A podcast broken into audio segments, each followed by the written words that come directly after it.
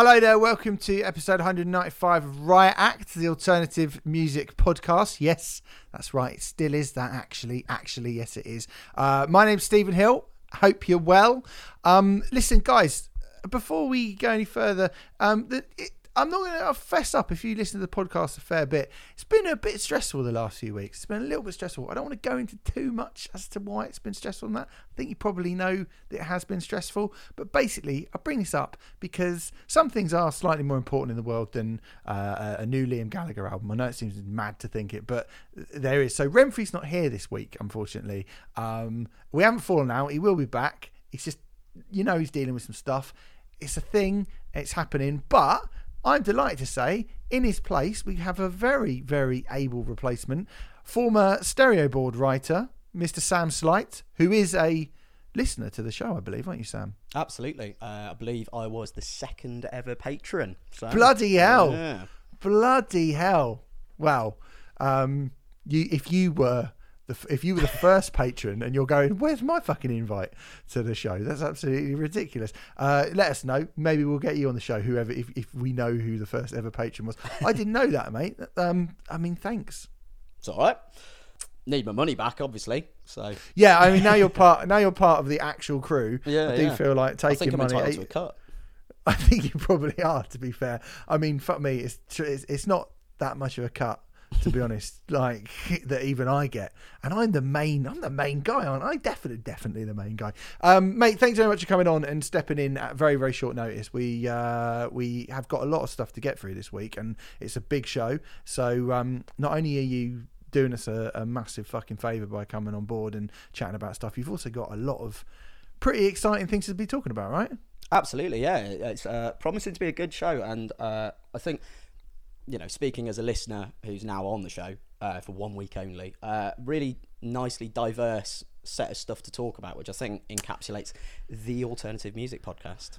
Thanks very much, mate. I think I haven't told Sam to say that, by the way. He just said that totally of his own accord. But yeah, uh, this week on the show, we're going to be talking about new music from Liam Gallagher, from Murkage Dave, from Malevolence, and even though last week I said we're not going to do this, we're going to do the new Harry Styles as well. Fuck you if you don't like it. Uh, plus, we're going to be talking about the big My Chemical Romance shows that happened last week too, which um, both Sam and I experienced. So, uh, yeah, we're talking about that in a little bit. But since we've already mentioned our Patreon page, unfortunately, you won't ever be able to be the second ever patron if you do decide to sign up for our Patreon page. But, you know, being the 508th patron would be just as prestigious in many ways. Go over to uh, patreon.com forward slash Riot Act podcast and you can sign up for our exclusive content, including a £5 a month tier. You get two classic albums. Like I say, it has been very intermittent at the moment over on on the the Patreon page but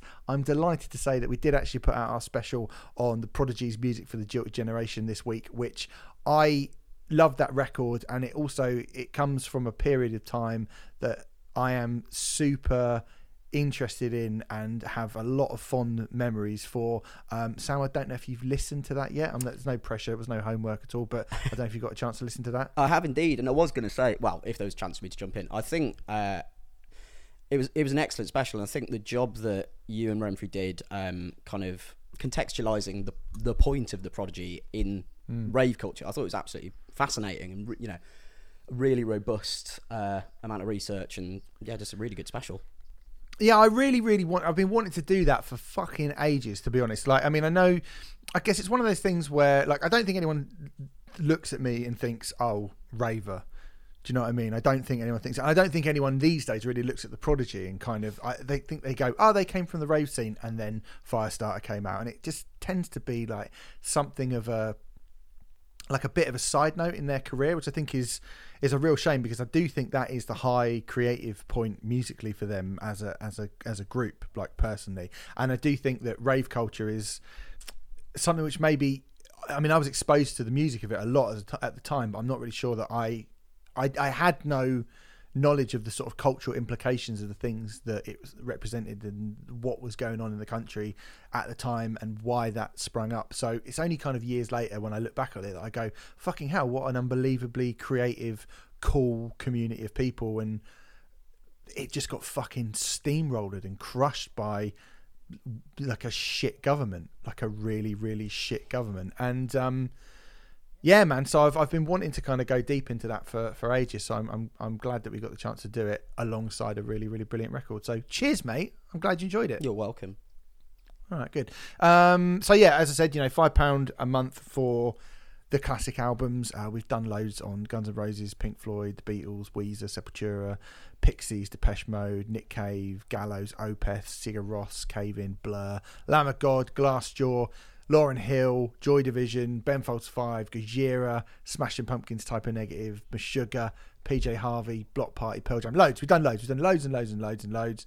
Um, you're actually going to see Meshuggah tonight, I believe, aren't you, Sam? I am. Yes, I'm going uh, going to Rock City to see him with Zeal & Ardor. It's, oh, it's a hell of a lineup, mate. It's going to be a good night. That is pretty exciting. I mean, that, that hits the Royal Albert Hall in London next week. So I imagine you'll be hearing about what happened at that gig uh, next week. But anyway, yeah, go over to patreon.com forward slash Riot Act podcast and uh, you can sign up. And I mentioned that. uh, Oh, gigs. This is, this, is, this is how you do the old seamless transition into uh, different things, Sam. Um, we both went to see My Chemical Romance last week. Um, I saw them on Saturday at the Milton Keynes Bowl. You saw them on. I saw them- was it you saw them? Saw them on the Thursday um, at uh, Stadium MK. Uh, Yeah, they- that's yeah, it. they- Sorry, not the Milton Keynes Bowl, Stadium MK. Same shit, I wasn't it really? but uh, yeah. Are you a big My Chem fan? to a point, I absolutely Right. adore Three Cheers for Sweet Revenge and the Black Parade. Uh, I'm having it.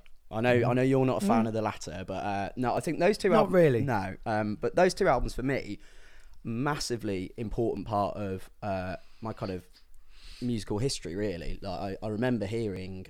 Obviously, I'm not okay being the big one. I remember hearing that, and it up to the point I basically only listened to Iron Maiden, and it opened up a whole can of worms. For me. Yeah, I know, honestly. Yeah. But it opened up a whole can of worms, and so those records I hold in such high esteem. Everything else, I'm a bit uh, kind of ho hum on. Um, Th- to be fair, there there isn't much else, well, really, is there? I dunno, It's not like they've got that. a massive back catalogue of stuff.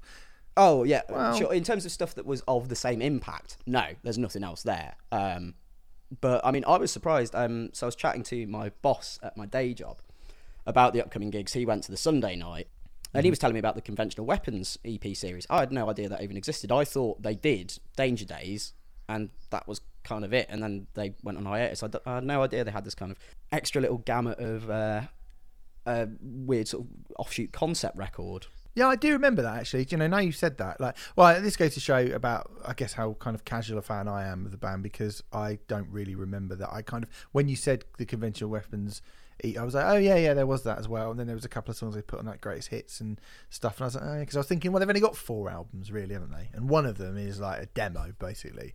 So it's not like if you like Black Parade and Three Cheers, you kind of like everything. I think, really, broadly. Broadly speaking, yeah. I mean, that debut, uh, I Brought You Bullets, that's genuinely rubbish. Um, Danger Days, I think it's all right. I did revisit it in the lead up to the gigs because I thought, well, they're clearly going to be playing stuff from it. You know, they're doing a kind of career retrospective. Um, yeah, it. I think Three Cheers and Black Parade for me, being the age that I am, they were just right place, right time, and so they just, you know, they hold, hold a really special place in music history for me. Yeah, that's fair. I mean, I went down there with my mate Sean, um, who listens. Hello, Sean, and uh, and I think he said something uh, which was a really good point. That he was like, I don't remember a band sort of since Nirvana having this strong uh, cultural impact on a on a group of young people, and I think, I mean, you could look at. Uh, Oasis a bit, I think, in this country. I think you could probably look at Slipknot as well. Um, but yeah, really, like, there's not there's not many bands who I think have had the fervour surrounding them that that My Chem had kind of in those first few years, and it's still there. That's the mad thing about it is it.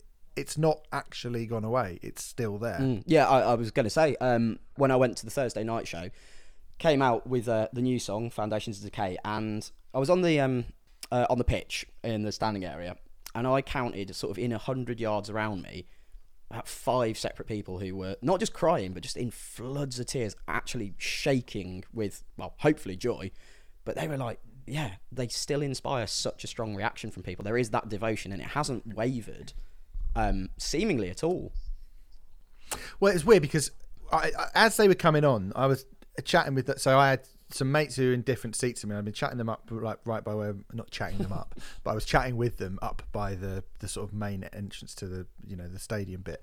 And I came down the stairs to go to my seat, which I had been sat in for placebo as M, M um, my my Chemical Romance were coming on, and there was a mum and daughter both dressed in Black Parade gear, who had just gone, "Oh, we're having these seats because they're good seats," but nick my seats, the bastards. But they were so like, both of them were jumping up and down like fucking in nutters, going crazy, like an ah, screaming like a, you know, like a fucking like Elvis concert or something, and I was like, well, I can't just say, excuse me, you're sat in my seat. So I just stood, I just sort of stood next to them for a couple of songs while they were going absolutely mm. berserk. And I was like, one of them's 16, the other's probably about my age.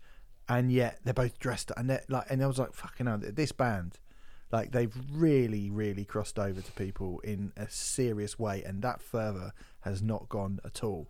Um, before we get into our kind of reviews of the various uh, the various evenings um, that they played, the various nights they played. I, I wanted to kind of give some of you people who listen, you people who listen, um, people. a shout, uh, like you absolute people that come on. I did actually go on Twitter and I said, you know, what did you? If you went to the MCR show, what did you think? Uh, a few people have uh, got back to us and so Matt's Cousins has said, had my worries they were going to be bad and ruin my childhood a bit, but thought they were quality. Obviously not as much youthful energy as back in the day, but clearly lots of love and care put into it, and was very moved by Gerard talking about Power Trip. That's that's true as well. Uh, Tom Stab says the gig was brilliant. The location was a hellscape. Three trains back to London post gig. Woefully unsuitable venue. Definitely going to talk about that in a minute. Uh, Michael Bird said, I loved how it didn't feel like a stadium gig. Minimal set design, set list of surprises as well as the big hits. Gerard's uh, Gerard not working the crowd and just doing his own thing, including random screaming. That vibe with anthemic songs was a really, really cool experience. Um, Haley says I went on Thursday and loved it. Last saw them at Leeds in 2011, so I was really happy that they did some deeper cuts for a more fan-focused gig. Skylines and Turnstiles and Death Wish were highlights. Vampire Money was great. Closing song. Danger Day stuff worked so well live, and it felt so intimate despite being a huge venue. Atmosphere from where I was standing was wicked. Everyone singing together. Milton Keynes is the worst, and I'm from Barnsley, so that's saying something. Great, great gig. Really happy. I got tickets. This is an interesting one. Um, Andy says, been going to gigs for nearly 20 years, seen some amazing, amazing acts. Faith No More, Pearl Jam, Will Smith, and 100 plus more. This was my first My Chemical Romance show, and I was blown away. Even the seated section, it was a party. I've never experienced anything like it. Number one gig for me. I could go into it further into it, how important it was for me personally. My mental health was in the bin before. I wasn't in a good place. This gig genuinely made me feel so much better and gave me the strength to want to fight my crappy brain. It's a cliche, but it's true. And I think, I mean, that really does hammer home like how important this band are to people. If how you know how much more this seemed to mean than just a another gig. So I'm really really glad you all had the best time, and seeing people have the best time was delightful. And um, you know it's really good. We're now going to review the show. I don't know what Sam's going to say about it, but I'm just going to flag this up before I get into my bit uh, of it. If you are one of those people who went to My Chemical Romance and you loved it, you might not like everything that I'm about to say. I'm afraid. Sorry, um, but I'm really glad you had a good time. Yeah. Um, so I think I think based on a brief chat we had yesterday, um, sort of organising this record, I think I'm somewhere between your listeners' responses and your response. So uh, I've seen my Chems once before. I saw them on the Black Parade tour at Wembley back in 2008. Mm-hmm. Uh, and that was amazing. Um, but at the time, I think it was the third or fourth gig I'd ever been to, so I didn't really have a point in comparison. Obviously, 14 mm-hmm. years later, been to quite a few more. I thought there was a six song run on my night, um, which went from Na Na Na off Danger Days uh, through to Famous Last Words. And to be honest, it it was properly life affirming. Like I had did have the best time for those six songs, but then that's on a 21 song set list. A lot of the rest of it, I did find myself kind of just thinking, oh yeah, um, I mean yeah, I'm glad everyone's really enjoying themselves. Um, so I think it was a real set of peaks and troughs for me. And when it peaked, it was utterly incredible, and it took me back to being 14 in Wembley Arena, seeing this album that is so important, or these albums that are so important to me. I think there were issues, definitely. Uh, I don't know quite what it was like for you all night. I thought the sound was quite poor for you know what is a stadium venue that should have a decent bit of kit. It didn't sound the best. Well, yeah, I mean that's my number one problem, to be perfectly honest. I mean, I'm just going to say for for for like before my Chemical Romance, I, I want to shout out Placebo because I mean I'm broadly speaking, a more of a placebo fan than I am a My Chemical Romance fan. And I think were placebo not to have been on that bill, I'm not sure I would have made the trek up there. I think placebo being um, at least I, w- I was really intrigued to see My Chemical Romance, and there's a lot of th- songs from you know like I love the uh, Three Cheers, and there are a few songs on the Black Parade I think are, are, great as well, even though I don't love it as a record.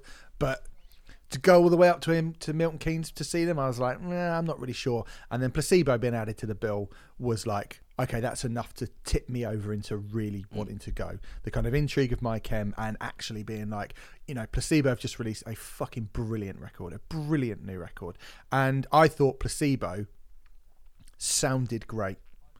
I was really, really like, wow, this is one of the best sounding support slots on in a stadium that I've ever heard. Like I remember going back to kind of Ghost supporting Metallica mm. at Twickenham, and I remember thinking, oh, they sound pretty good because I, I don't really remember a support band in a stadium sounding good ever. Really, not sounding good. I've heard a few that have sounded mm. all right, but I've never heard any that sound good. I mean, you know, I've seen obviously bands get swallowed in stadiums when they go on early. I remember Mastodon opening for Metallica in 2007 at Wembley Stadium, and they just you couldn't even tell what song they were playing. It was terrible. Um, it's a real shame, and you know, you go and see bands at a stadium, and there's a support band and the stadium's empty and you know it's the acoustics are hard but placebo sounded great right? And I've seen a few people go, "Oh, they didn't play 36 Degrees. They didn't play Pure Morning. They didn't play Nancy Boy. They didn't." And it's like, okay, well, you know, they don't really play those songs that much anymore. I've seen them play those songs a bunch of times. I'm happy with you know if they they did I think there's a 13 song set, six songs from the new record. New record's fucking great. You know stuff like Little James um, also Beautiful James uh, from the new album sounded amazing. And then you got shit like Bionic, and they ended with Infrared, which I thought was amazing. Special K sounded really good. They looked good. They sounded great, and I was like, wow, what a kind of cool, super deep. You, you know, like if you're a, if you're a casual fan of Placebo, you only know a few songs. Yeah, you probably weren't going to be like, oh my god, amazing. But I'm a casual fan of My Chemical Romance, and everyone was bigging them up for doing a load of like fan favorite B sides and you know and um, you know deep cuts and stuff, and that was great for them. But but placebo can't do it. Come on, either both of them have to do a greatest hit set, or let them do whatever they want. You don't listen to the new placebo records. You kind of checked out after Without You I'm Nothing or Black Market Music or whatever. That's cool, but you know that's your own problem. I thought placebo were. Re- Did you see placebo by the way, Sam? I saw. I think the first thirty seconds and like the last few chords uh, because the queue for the drinks uh, was pretty mental at that time. Oh yeah. So um, yeah, I well was again. Um, yeah, yeah, We'll get to we'll get yeah. to that. But yeah, um, I I do Yeah. concur that. I mean, obviously, I wasn't physically in the inside the arena.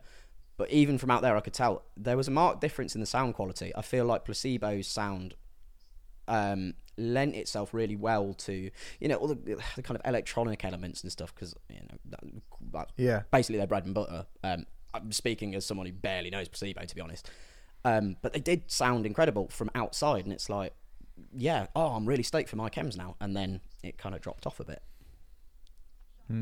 Shout out my mate Jamie for pl- comparing placebo to stereophonics, uh, which was fucking one of the most absurd things I've ever heard. But I personally thought placebo were great, and it made me go, "Oh wow, My Chemical Romance," because having not seen them before, but seen live footage of them before, my fear was that they weren't going to sound great because I'd seen. I remember seeing like a- they did a Black Parade MTV thing back in the day, and I remember watching that and being like, Jesus, they sound like shit. And I think I saw them on. There's a clip of them playing. Uh, it's not Conan O'Brien, but it's something like maybe it's Conan O'Brien actually. And they played like Conan O'Brien, and again, it sounded really bad. And I was like, oh fucking hell, like, maybe they're just not that good Hmm. live, sort of thing. And uh, and they came on.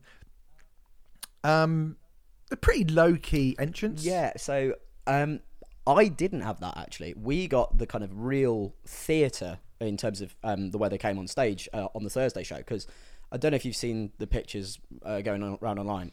him in yeah, bandages, bandaged up in a white suit, and yeah, covered in blood and everything, and it was like, oh, okay, so this is going to be a bit, yeah, a bit kind of panto almost, emo panto. Um, but then, yeah, it did sort of quickly feel, I don't know, kind of quite charmingly ramshackle after that. It didn't keep the big, the bombastic elements that you were kind of expecting from a band like My Chemical Romance. Like, uh, if you've seen the um, Black Parade is Dead tour, where they played the album in full, you know, that's a full kind of almost, you know, Queen wearing, you know, Queen wearing corpse paint kind of, you know, extravaganza of crazy stuff Yeah, didn't get that at all at this one. And yeah, it did. I've seen some people saying, "Oh, he's really punk." It's like, mm, I'm not sure. You know, playing a stadium's all that punk, but uh, that's neither here nor there. Well, yeah, I mean, look, again, my mate Sean, was, who was with me, was like, I think it's really cool that they are just basically a scrappy punk band, and here they are playing a stadium, and that is cool. That's a cool thing to look at and go, that's really cool. And look, My Chemical Romance, I don't give it like I don't give it all the things that people used to say about them, like eh, it's their kiddies' music and they're not real, they're pop, blah blah blah blah. blah. They're not. They're from the fucking hardcore scene. They're they're proper punk kids. You're an idiot to think that they're anything other than that. Like they're definitely that. They're they're they're from fucking Geoff Rickly produced their first record. Like, do you know what I mean? Like, you, nobody needs to turn around and like make um you know kind of trying to stick up for the my chemical romance's punk credentials because i think they're clear unless you're a complete idiot. Um and i think playing being a scrappy punk band in the black heart in camden in front of 200 people or even at the electric ballroom is cool. I think doing it in uh, a big theatre doing it in a 5000 brixton academy or even a kind of wembley arena you know i think that can often be quite exciting as well. I think doing it when you're headlining a stadium, it's a hmm. lovely idea, but ultimately, I mean, the last time I went to that place, Rammstein were headlining, Yeah, same here. and the same amount of money that you paid to see My Chemical Romance, you could also pay to see Rammstein. Now, musically, some people might be going, or you know, depending on your taste, you might go, well, I'd much rather pay that to see My Chemical Romance. But I do feel like uh, in 2022, particularly when you are a band who are known for, like you say, all that kind of bombast and stuff, to put on a, such a minimal show. I think it's kind of an admirable idea, but I think the execution of it is only going to work if you are an exceptional, exceptional live band. And coming to my second kind of negative, My Chemical Romance are not a good live band. Like it, I'm not saying that they you can't have a good time watching them live or they're not good live or whatever, but they are. The sound was awful and they are loose as fuck. There was a moment on the Saturday night during Give 'Em Hell Kid where the drummer stopped playing while the song was had another like half a oh. chorus left, and the rest of the band just sort of gave up. And then he and I was like, oh my god, like you don't even know your own songs, like they are slop. They were sloppy as fuck. Like and again, like you know, some people might go, "Oh, I really like how kind of loose and you know and stop it." And they're doing that. Imagine doing that in a, in a in a stadium, and it's like, yeah, that is cool. But again, I mean, go on YouTube and watch footage of the Ramones playing stadiums in Argentina in the kind of early '80s. The Ramones are not good music. We're not good musicians. We're a sloppy punk. We're you know a sloppy, fast, loose kind of punk band. But when they played stadiums, they made sure everything sounded good. And you listen to those things, and the production and the they still carry on. Well, they're very far. They're still doing that. It still sound like the Ramones, but they're they're a much they're a, a much tighter version of the room. Do you know they actually sound like good when they're playing. I don't think My Chemical Romance sounded good. I had a real all the way through. I was like, Gerard's off ch- out of key. The sound's really windy and all over the place. Loads of the nuances of the music, particularly from the Black Parade stuff, is getting lost. It was only when they played stuff like um, Famous Last Words, Mama, Welcome to the Black Parade. I think the the more stadium suitable stuff that I actually was like, okay, this this this does work. This does work. Um, but there were too many times the songs that I really liked. Like I mean, when I the day I went, you got Foundations of Decay, which I, you know, I thought that would make more sense live, and I I wasn't particularly impressed with it on record. I wasn't particularly impressed with it live, and then they went into I'm Not Okay, which they had been mm. doing as an encore for most, and they just kind of and you were like, oh my god, wow, they're just fucking smashing out like this, and I was like, oh, this will be amazing. And to be fair, like the atmosphere surrounding me when they went into that, like was unbelievable and the chanting you heard back, like I think they got through because it was such a euphoric atmosphere. But they themselves, they sounded bad. They sounded bad. They sounded like they it was their first rehearsal since they were together in 2011 or something. They were really, really slack. So in terms of that looseness and the kind of um, yeah, the lack of stage production, I think yeah, going back to the point you're making about their punk credentials and everything. I think it's really cool. It's very aspirational. I get it. I get why they did it. It makes sense because I think with their fan base, you know, they know how looked up to they are. So it's kind of presenting, look, you can do it too, kind of thing. As you say, it only works if you're exceptionally good live. I completely agree. Um, Gerard on the Thursday night, really straining to hit some notes, like really straining, and that was when he was actually hitting them. Um, and yeah, in terms of the the sloppy playing. So we got um, Foundations of Decay into Helena, and like obviously it starts with you know the kind of um, tremolo pick guitar, and I was like, oh, brilliant. Mm. And then about halfway through, I was like, I'm not quite sure where we are in the song at this point because it's kind of just, I don't know, kind of falling apart in front of my eyes. Yeah, and I think you know because people love them so much, right? People love them so much. The atmosphere continued to be completely. It was like you know, every song was greeted like Iron mm. Maiden going into the Trooper at download. Do you know what I mean? Like, or, or wow, in in the eighties anyway, not now where people just slightly raised their yeah. glass out of their camping chair. But um, uh, but but you know what I mean? It was like every single song was greeted like the greatest song that had mm. ever been created ever, and it meant that the atmosphere was amazing. And there were moments where I thought they were brilliant. I mean, Gerard Way's there's sort of someone touched on Gerard Way not working the crowd, right? Gerard Way's kind of between song patter. Like I mean this in the nice in the in the nicest possible way. Gerard Way's a weird dude. Right? He's a weird he's a weird dude. And the shit he was saying between songs were were pretty yeah. pretty weird. Yeah, yeah. right. He he didn't he obviously didn't have, you know, like and and, and great. Like he didn't have a script. He shouldn't have a script he was obviously talking. He didn't really know what he was going to say, and he didn't know what he was talking about. And he's obviously kind of a bit awkward. And I think that's that. That was sort of charming. And people have already spoken a bit about you know, um, that Saturday night he did do a tribute to Riley from Power Trip, and he said how much he wanted Power Trip to have, would have been on, mm. which would have been fucking amazing to have My Chemical Romance and Power Trip playing yeah. a stadium together. I mean, that really would have been like the fucking most punk show ever to happen at a stadium ever. And obviously, you know, it didn't happen. But I thought that was really lovely. And I think there were so many moments like that where I I can't fault the heart and the reason and the connection and the uh, the sort of the genuine the genuine everything about my chemical romance at that show felt mm. really really genuine like the, from the people on the audio in the audience, how much they loved it, to the band up on stage, just going, "We're just going to fucking play our songs," and that's all we're going to do. We're just going to try and connect with you people through these, and that's it. And it, and that's really really great. And there are moments where they played things. I, you know, I I thought Welcome to the Black Parade was incredible the night that I saw it. Um, I never cared much for Famous Last Words. I thought it was brilliant.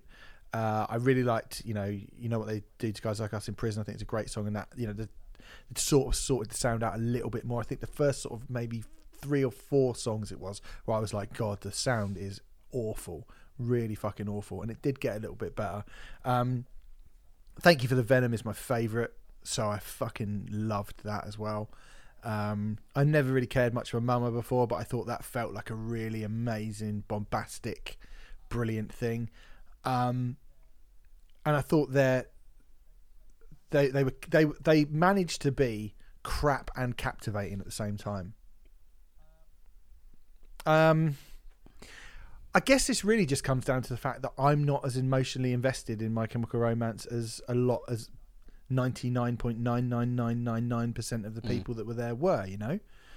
Um, and I think they made, I think the people there made the show special. It did still feel feel special, but I didn't walk out of it see, think. I felt like I'd walked out of a really special event, but I didn't walk out feeling like I'd seen a special. Yeah, band. totally. Yeah, I, I absolutely get what you mean. And yeah, I think you're right. It totally lived and died on the audience reaction. And I think, um, again, speaking about um, their kind of impact and influence, you know, back in the day that has persisted all the way to now, the fact that you go to the show and it is 99.999% of people are losing their minds and having the best time. You know, there aren't the people going to this big show for clout, seemingly. You know, everyone there was an absolute devotee.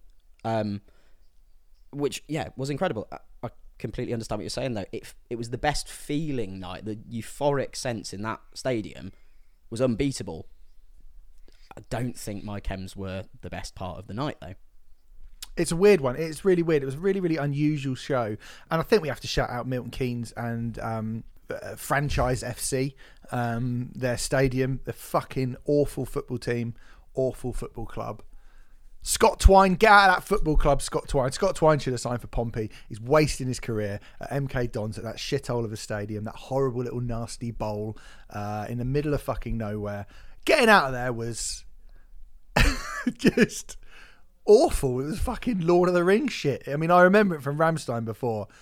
I actually left during the encore because I was like, I kind of walked right to the edge while they, when they went on for the encore and just sort of I walked all the way around the bowl, around the stadium, and to get out. And I was like, right, I'm going to go and just try to get to, and ran, managed to get to the train station from a taxi who we got really lucky to get a taxi because this guy was like, I can't find the person that I'm meant to be picking up. And I was like, well, it, it's us, definitely. So I probably did nick someone's cab. Apologies for that. And then get to the train station just as the doors are closing on the last train. And we left during the encore. Do you know what I mean? So fuck knows how.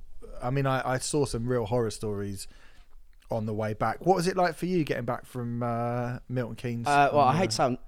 I hate sound smug. Uh, it was absolutely fine. We took a big green coach from Leicester and like literally got dropped off at the door and basically picked up. And yeah, we didn't have a problem. So uh, yeah, sorry, I can't Oh. empathise there.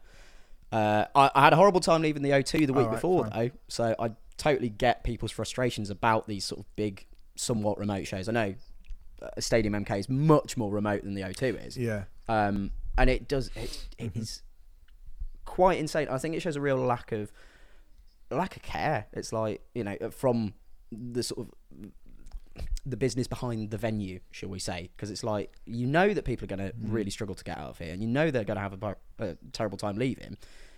they're going to have a terrible time queuing while they're in there as well. Um, but oh, you've made your money, so whatever. Queues, queues are mental. I mean, I guess the people at Stadium MK aren't used to more than about 2,000 people turning up um, weekly to watch their fucking horrible football team. So um, they probably weren't used to suddenly 45,000 people who, you know, actually Want to be there? Yeah. like passionate about something, want to be there. Um, no, I'm sure the the few th- there's basically that I saw I saw one person who supports MK Dons uh, mouthing off about fucking emos attacking her beautiful Milton Keynes on Twitter the other day, and I've basically just taken all of my frustration out on her there. But so if you do support MK Dons, I'm sure they're fine. You know what I mean? I'm sure you've, you've been a fan since the beginning, which actually what was that like four years ago. Um, but yeah, I I mean, never have any more gigs at Stadium MK, please, because it's no good for anyone, is it? Doesn't matter where you live. If you live in Milton Keynes, you live in Milton Keynes. If you live anywhere else, it's a fucking pain in the ass to get to. Literally anywhere else, and it's in the middle of nowhere. Yeah, dreadful. Unbelievable. Yeah, I'd be quite happy to not go to another gig there. Really, really bad. Right, really quite bad. Uh, but I'm really glad I went. You know, I'm actually really, really glad I went.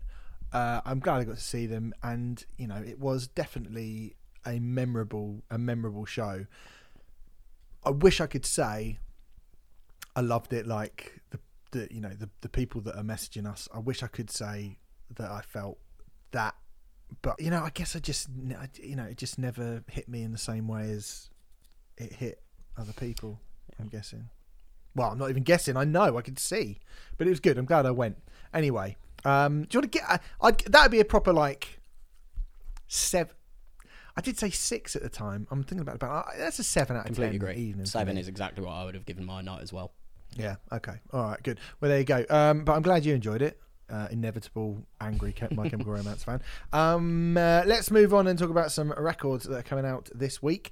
Got to start with. I mean, this is fucking scary for me. Not only going to trigger the uh, My Chemical Romance fans, I fucking trigger the Liam Gallagher fans as well. I've got like two completely v- very di- different sets of fans coming after me to tell me what a idiot piece of shit I am. But we're gonna do it. Come on, you know by Liam Gallagher, the third solo album from the former Oasis frontman.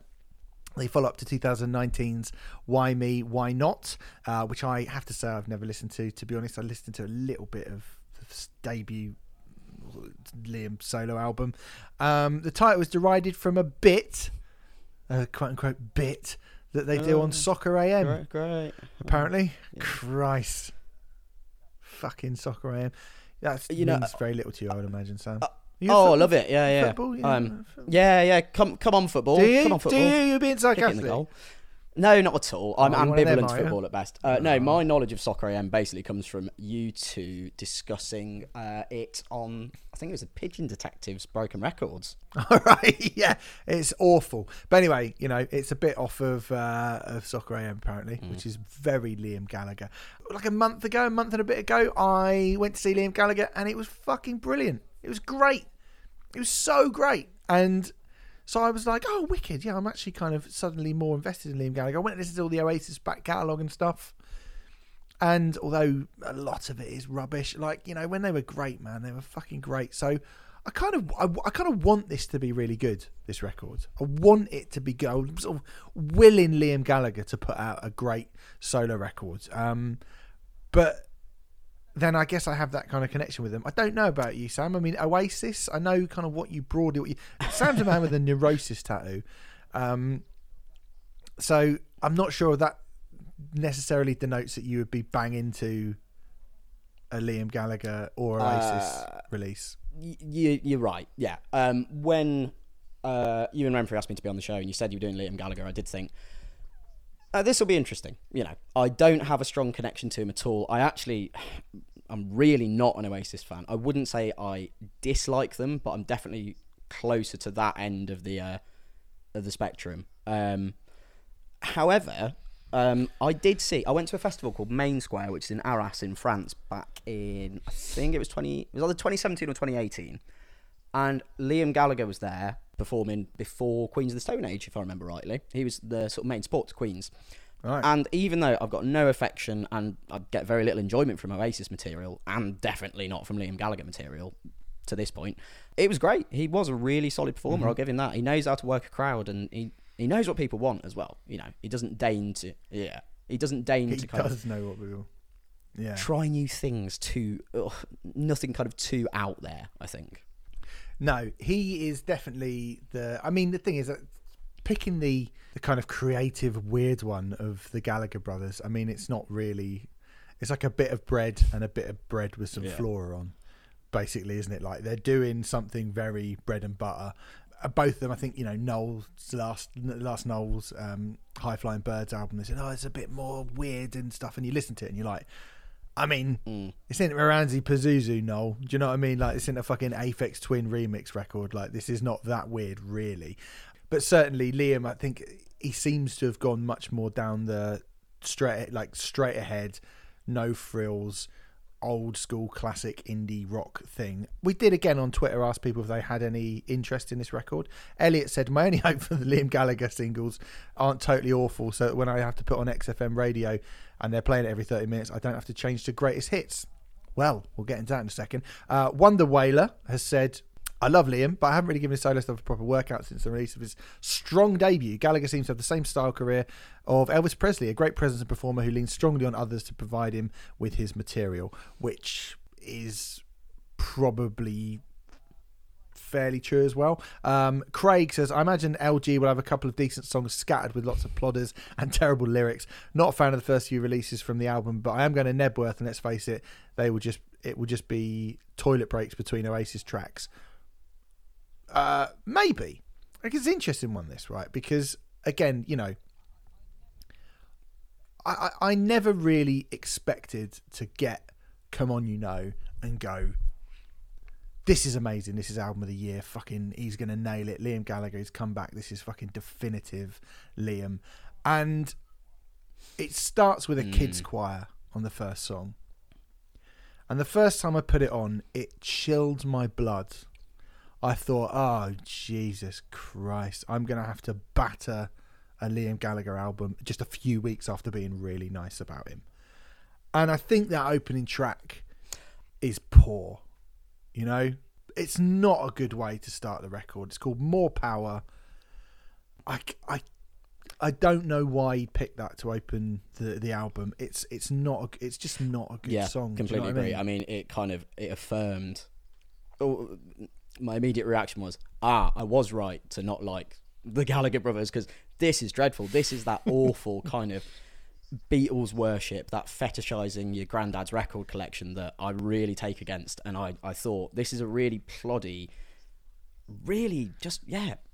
The, the mind boggles. Why would you open with that? Just wet, I mean, why is it on the record at all? But you know, yeah, it's such a, uh, it's yeah. I mean, it's such a wet opener. Like it's it's a there's, there's a there's you know spoiler alert. There are a couple of songs on here that are a bit wet, and I don't think like Noel can write the odd ballad here and there, and I, th- I think you know, like I'm not a massive fan of Oasis ballads in general, really, or you know Gallagher ballads. I think Noel, if anyone's going to do them, Noel is good at doing them. I don't think it's Liam's strength at all, and I think this is a really odd way to open the record, and it really made me go, "Oh no, please don't be what I now fear it's going to be throughout." And to be fair, it immediately for me makes quite a sizable upturn when you get to Diamond in the Dark, which I think sounds like solarized era Ian Brown, which is in a record that I, I really love. And I think, you know, the best parts of this record are when Liam Gallagher goes for an Ian Brown style. He kind of goes goes for that kind of Ian Brown solo material style, and you know it's got a little kind of garage rock riff and a little bit of dub bass, and I was like, this is much better. I think this is definitely an upturn. I mean, it's not the bar wasn't set particularly high, to be honest, but it's a sizable upturn for me. I actually thought Diamond. I think compared to its predecessor, it definitely is head and shoulders above. Um, yeah, um, I think it's quite evident for me listening to this album that this is just not a genre for me. Um, and I don't necessarily mean just mm-hmm. musically. I mean, I, I kind of feel like culturally, what the Gallagher brothers represent is just not a world that I inhabit. Mm. I think for me, the album takes quite a long time to really pick up. Uh, yeah. Uh, if I was going to single out a song that I actually liked, there, there, are, I'd say there are three songs on this that I liked. Like, I think there's only a couple that are properly bad, and then the rest mm-hmm. is kind of just it, it exists. Um, for me, it doesn't pick up till Everything's Electric, which I believe is track seven on a yeah. 13 track album. And that's a great song. I mean, that is a really good song. It's a single. I mean, he played that at the Royal Albert Hall, and I remember being like, "Oh, this is pretty good. Like, this is actually very, very good." Um, I really like Everything's Electric. I think it's got every. I think it it screams, and you're right. It screams standalone single. It mm. screams mm. standalone kind of indie rock banger. Mm. Um, it's nothing new about it at all, but it does sound like Liam Gallagher, and it's got that sort of swagger to it. I I really like that song. I think it's one of the obvious highlights and clear single, like clearly should have been a single. Oh yeah, absolutely. Yeah, I mean, the second you hear it, especially within the context of the album, if you'd not heard any of the pre-release material, you'd be like, "Well, that would have been the lead, wouldn't it?" Um, for me, I think the thing where the reason it picks up uh, and does grab my attention at that point is um, there is that swagger, as you say, but it's, he's got that snarl in his vocals, and it's like, I mean, you're you're an angry bloke, aren't you? That's kind of what you've made your name on, is being a bit leery, you know, being a lad. And so when he actually does that and gets away from, oh, like, too good for giving up, dreadful piano ballad. I don't like him doing maudlin uh, and sincere. It just, yeah, real misfire that. that that reminds me of we did a Paul Weller album a few years back and slated it and I thought every song sounded a bit like Too Good for Giving Up on that Paul Weller album and I was just like and that got really good reviews and I was like no this is the last thing I want from Paul Weller just to be like ploddy and yeah like you say boring maudlin piano-y yeah that, that's not a good song yeah that's a real misfire But yeah, to focus on the positives, yeah, everything's uh, electric. Really liked. Um, I actually, uh, I would say my other two standouts are towards the very end of the record, uh, which is "I'm Free" and "Better Days." I think they're a pretty good pairing. They've got some unusual choices in them, like in "I'm Free," about uh, minute forty in, kind of goes into a sort of like weird cod reggae thing, but with like folk instrumentation over the top as well. It's um, it's quite baffling. Ian Brown again. It sounds like Ian Brown. All the best stuff on this record is the stuff that reminds me of solarized music from the spheres, unfinished monkey business era, Ian Brown. And and you're right, like I'm free has got spacey production of um, music for the spheres. It's got the kind of thump of solarized and it's got that kind of yeah, that that like dubby unfinished monkey business um sort of bass to it as well. Big dub bass reggae, like I think more dub than kind of full blown reggae. But yeah, yeah, like I actually really, I again that is one of that's another one of my favorite songs on the record. Um, I like the opening line: "Paranoid git, you're just peddling shit to the freaks." I mean, don't really know what that means, but it's classic kind of Liam Gallagher, and he does he does it with a real sort of he properly spits those lyrics out as well. So yeah, like I like that, and Better Days as well. I mean, Better Days reminds me of kind of um, dig your own hole era Chemical Brothers, that breakbeat that it has, and I think the chorus is massive. Again, it does sound a bit like Ian Brown as well, but those two songs and Everything's Electric are probably my favourite three songs on the record. Yeah, I completely agree. I will say with Better Days, I did have oh just pangs of oh why have I signed up for this? When the strings came in at the beginning, it was like oh don't say it's the string ballad, but then it does resolve itself Yeah. and it turns into yeah just a, not a good big rock song that's going to play well at stadiums. Yeah, I think so. I mean, you know, I, there's a few other things on here that I think are, are pretty good. I mean, I have to say, my first listen to the record, and I know, like, you know, Sam, you got it quite late, so we should flag up, like, you've not had very long with this record, although I don't think it's a record that needs loads and loads of listens before you really get your head around it. But my first listen to this record, I was massively unimpressed, to be honest. I was just like, there's not really loads that's particularly exciting about this. But the more I've listened to it, the more I've found myself being like, actually, that is good. Oh, and that is good. And I, I was surprised at my sort of second, third listen how much of it I stuck with me, how much of it I remembered. And I thought, like, particularly the title track, which is a bit of one of the fewest slower ones that I actually like, which has got a lot of hand claps. And you know the kind of gospel feel, him being a little bit more lax, and it's got some Stooges style sax parts, almost a bit like Dose Your Dream style um, sax parts in the end. And I was like, oh, I actually thought that was kind of just a bit of a plodder, but it's probably a bit better than that, really. I mean, some of it is okay, and some of it is not great. I reckon you're still probably. I'm slightly. I'm looking at the track listing now. I reckon one, two, three, four, five, six, six of twelve. Like half of the album, I think is is decent, and half of it, I think is, you know, half of the album I think is good. The other half I think is either quite unmemorable and occasionally not very good. I mean, in terms of things that are not very good, like More Power, I think is actually not very good. After everything electric, you get World in Worlds in Need and Moscow Rules. I think both of them are don't really capitalize on how good everything's electric was. So it is like a kind of classic half and half mixed bag album, really. I think. Yeah, it's um incredibly inconsistent in terms of its quality. Um, in a way, as a non Gallagher fan, um, I, I find it kind of charming in a kind of like you're mad. Like, why have you done this? Like, why have you let this happen? There's kind of so many obvious mistakes on this record. Not in terms of performance and everything. I actually think um, a lot of the instrumentation, particularly the percussion on Better Days, is really, really impressive. But there Mm. are some baffling choices here. Like Worlds in Need, I, I think is appalling. Quite frankly, yeah. Uh, Moscow Rules, Yeah. um, it, so theatrical and so twee as well. It's like these aren't things I would associate with Liam Gallagher. So fair play to him for doing something a bit different. But Mm. I, yeah, don't want him turning up on Broadway or whatever. Well, that's the thing. I mean, he's got a little bit of a, you know, he's got a bit of previous when he got round to writing. So, you know, like he wrote Little James for Stand on the Shoulder of Giants, which is probably the worst Oasis song, and there's quite a bit Wow, of competition that, worst to be Oasis fair as well. Yeah, I think it probably is the worst Oasis song, and that's you know, like the again, there's um, it, it, it's not a, uh, there's a lot of competition for that, as I should, I, I would say.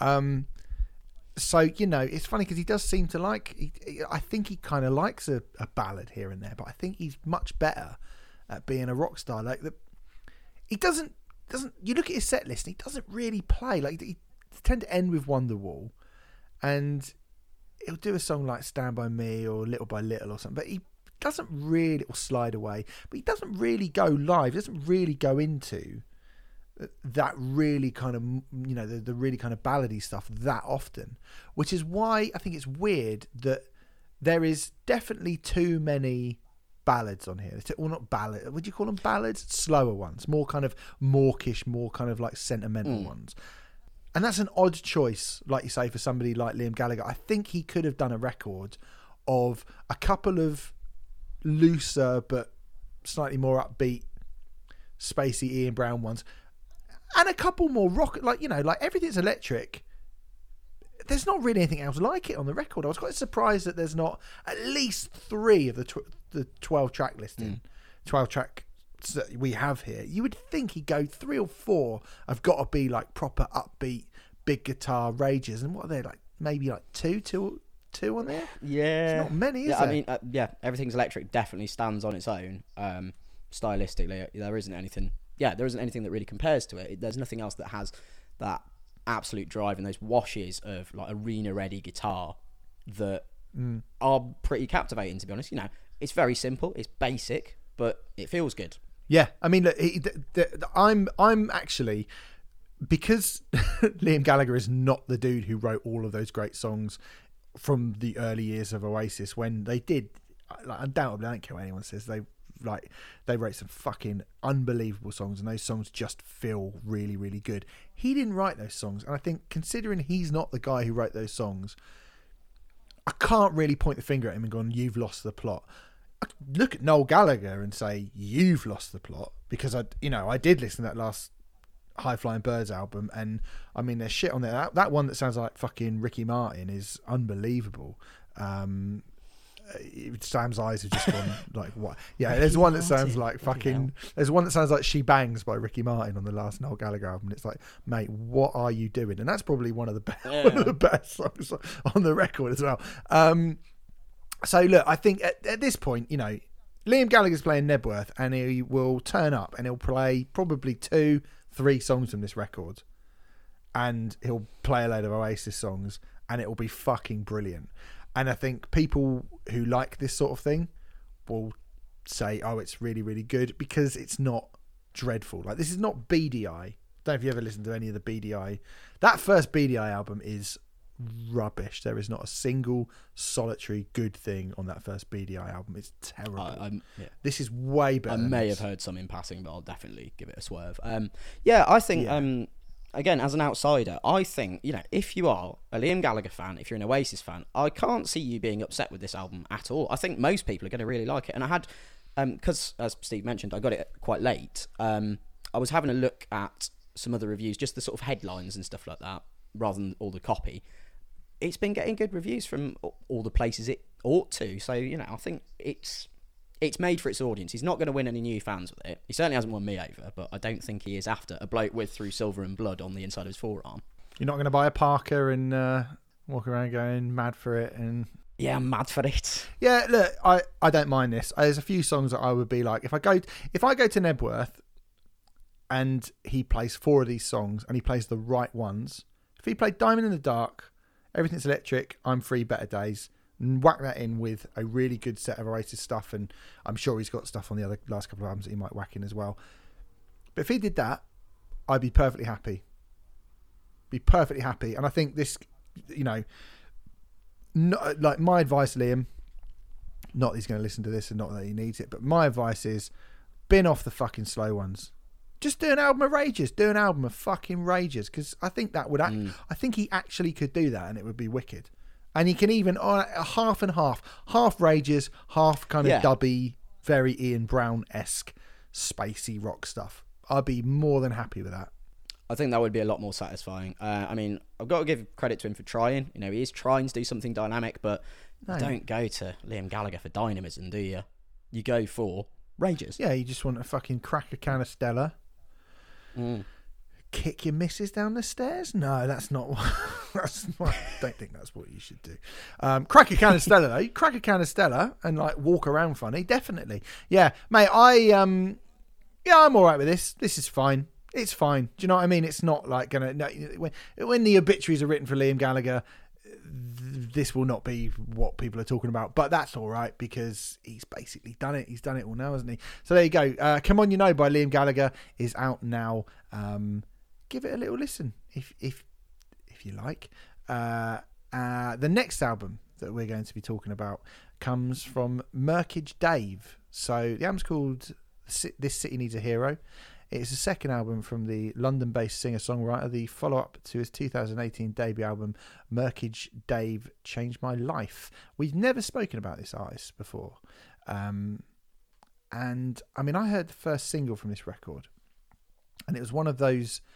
You ever listen to a song and it just sort of stops you in your tracks, and you go, "Fucking hell, this is fucking unbelievable. This is brilliant," and it was really like Jesus. I need to hear more of this person's music.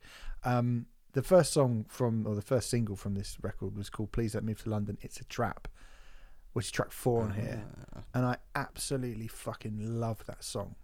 I was completely, totally in love with it. Such an unusual mix of really cool stuff. Um, he is not, as he is in at pains to point out throughout this record, a grime artist, um, but that urban music edge um, and modern pop sheen that I think he he kind of amalgamates alongside a slightly more modern indie rock kind of vibe, I think is a really potent, interesting uh, thing that he's created. And it can be really dark at times, really dark. I think this album is very dark and often quite a, miserable sounding record, but you know, on melancholic, miserable is maybe not the right word, melancholic and sort of seethingly angry under the surface. But I do kind of love that. So, um, I was really dead keen to listen to the rest of the record and see if it lived up to that song. And broadly speaking, I think it does just about live up to my lofty expectations for the most part. Uh, again, Sam, I feel like this is maybe something that you might not been a, have been aware of this artist before we brought it in here. Uh, but Absolutely not. No, I'd not heard of him. Um, and I must say, uh, after listening to this, I feel like a bit of a fool. Um, yeah, uh, I suppose to spunk it early, I did really, really enjoy this. Uh, I thought this was a really interesting album. I think when you're talking about that melancholy and the darkness that's in it, I think for me, uh, it's that kind of sense of def- uh, defeatism. It's a really downtrodden feeling album, and when you listen to the you know the lyrical passages that he's um you know that he's penned, I think he paints a really vivid picture of a world that is basically constantly out to get you, whether that's through you know uh, kind of established strictures and prejudices from government, uh, from policing institutions, or whether it's through friendships that turn sour, or you know romantic relationships that do the same thing, or even your family relationships. Um, yeah, I think this is a really interesting album. I'm surprised that Please Don't Move to London It's Trap. I'm surprised that you gravitated to that song so much. I I liked it. I felt it was one of the weaker moments. Really?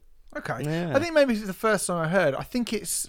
Uh, I mean, it was like I said, it was the first time I heard, and I was like, wow. And I, I, you know, I watched the video as well, and the video is really good. And I think he, he's got. I mean, this has got nothing to do with the music, but in terms of like, he's got a really expressive face, and in the video, like all those things you just said about being really downtrodden. I think as well because I, I moved out of London a couple of years ago, and it is about going. Once you are in that city and you owe that rent, you have to do anything to pay that rent. And you are trapped in these jobs that you don't like. You are trapped with these people that you might not care about. You are trapped in this little place and it's all just to keep yourself in in this city. And why are you in this city? So that you can work and you're close to your job. And why do you need that job? Because you're paying so much money to live in this really exp- and I was like fuck yeah like I I kind of that th- th- I was like, yeah, I, re- I remember that feeling. And as much as I love London, like I, you know, I fucking love London. I loved living there, and I kind of feel like I would like to, you know, move back up there at some point. But I did go, yeah, like that hit home quite a lot. And he, like I say, he's really expressive. Everything and it, like his face in the video and his, you know, his expressions and the way he kind of lives out those lyrics in the video is is really great and very very powerful. But I do actually think that the song itself is really powerful for those reasons, and also because there's a bit where he says, um, uh, there's a, a line about black people handing out flyers with a white Jesus, and then he does go, Mm. he does a like and then he says I kiss my teeth. And he actually he actually does kiss his teeth as well. And you can almost kind of you can feel the kind of wind blowing and you can smell the smell of the city. Like he he's got that kind of innate ability I think to to not just paint a, a picture but to he brings you into his brain so fucking brilliantly so often on this record and that was one of the times where I was like yeah like he's he's great but like you say I mean, is it one of the? I think a lot of this record lives up to that song, which was the first song that I heard, which I think is great. Is it the best song on the album? Um, probably not really. No, but I, you know, I, I think it's a great song. But I think there's a lot on this record, which is fucking excellent. I mean, you can start, mate. Is, is there any? If you if you don't if you think it's one of the the weaker songs, what would you say are the big highlights for you on the record? Um, to be honest, for me, I think I think my highlight is the final, uh, the final two tracks, so East London Smile and The City Needs a Hero, the title track. I think they are properly incredible. I think for me, um, one of the issues I found with it was um, I think Murkage Dave inhabits that melancholic, downtrodden feeling so well, and those breathy, quite breezy, soulful vocals all the way through. I think they're a really smart choice because they do uh, they they have that air of resignation about them that I feel that a lot of the album relates to when it's not angry. Yeah, However, for me, I think I don't know. Um, there there are times where I think I would like you to just kind of I don't know, yeah, grit your teeth a bit more. Um, which, to be fair, the so on fucking Be- punk rocker coming out in you, mate. That's who you Oh, want. yeah, you Yeah, want just the- just do Locust Star. just for fuck's sake. shouting. yeah, yeah. Um, to be fair, actually though, uh, on "Please Don't Move to London," it's a trap. That was the first point in the album where, um, because it's it's more sort of spoken than it is sung. I mean, it's not a spoken Yeah. word song.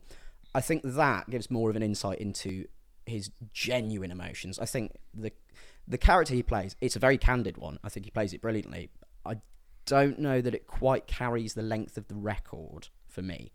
Um, but yeah, for for all those reasons, East London Smile, I think that's his lyrical zenith on this album. Um, I think it's listening to it. It's it's like listening to someone grimacing through pain. Um, it's it is properly about a world where you know people will say, "Oh, it's okay not to be okay," but actually they don't give a shit. You know, it's just those kind of empty platitudes. I think he inhabits that. Oh, sorry, uh, he um, portrays that so brilliantly. Um, there are moments I'm really not keen on.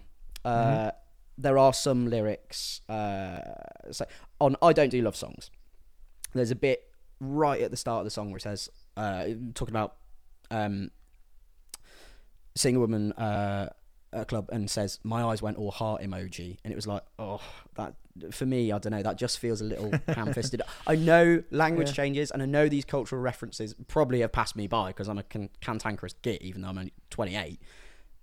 I don't know that it just felt a little. It felt a bit anachronistic in the rest of this quite poetic album that's very stark and quite vulnerable. To then have that line in there, it really took me out of things. I can see that.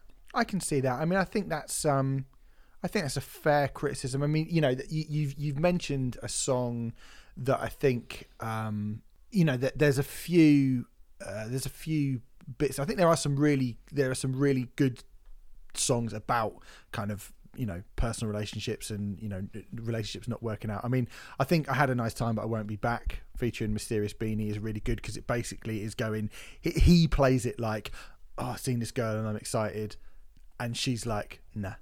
Yeah. And I think like that really captures the the, the like, oh, I met a girl and she's great, and the girl going, you're not for me, I'm afraid. And like mm. you you fuck you fucking feel it. You do you feel it um uh th- throughout that song and I think that's probably the the the best version of that type of song. And he does go into a few of those songs kind of back to back. Mm. Whereas I think there are lots of for me more interesting other things that he's talking about on different parts of the records. Every statue must come down. I think is is brilliant and lyrically incredibly powerful as well. I think the idea of going, you don't get to live forever.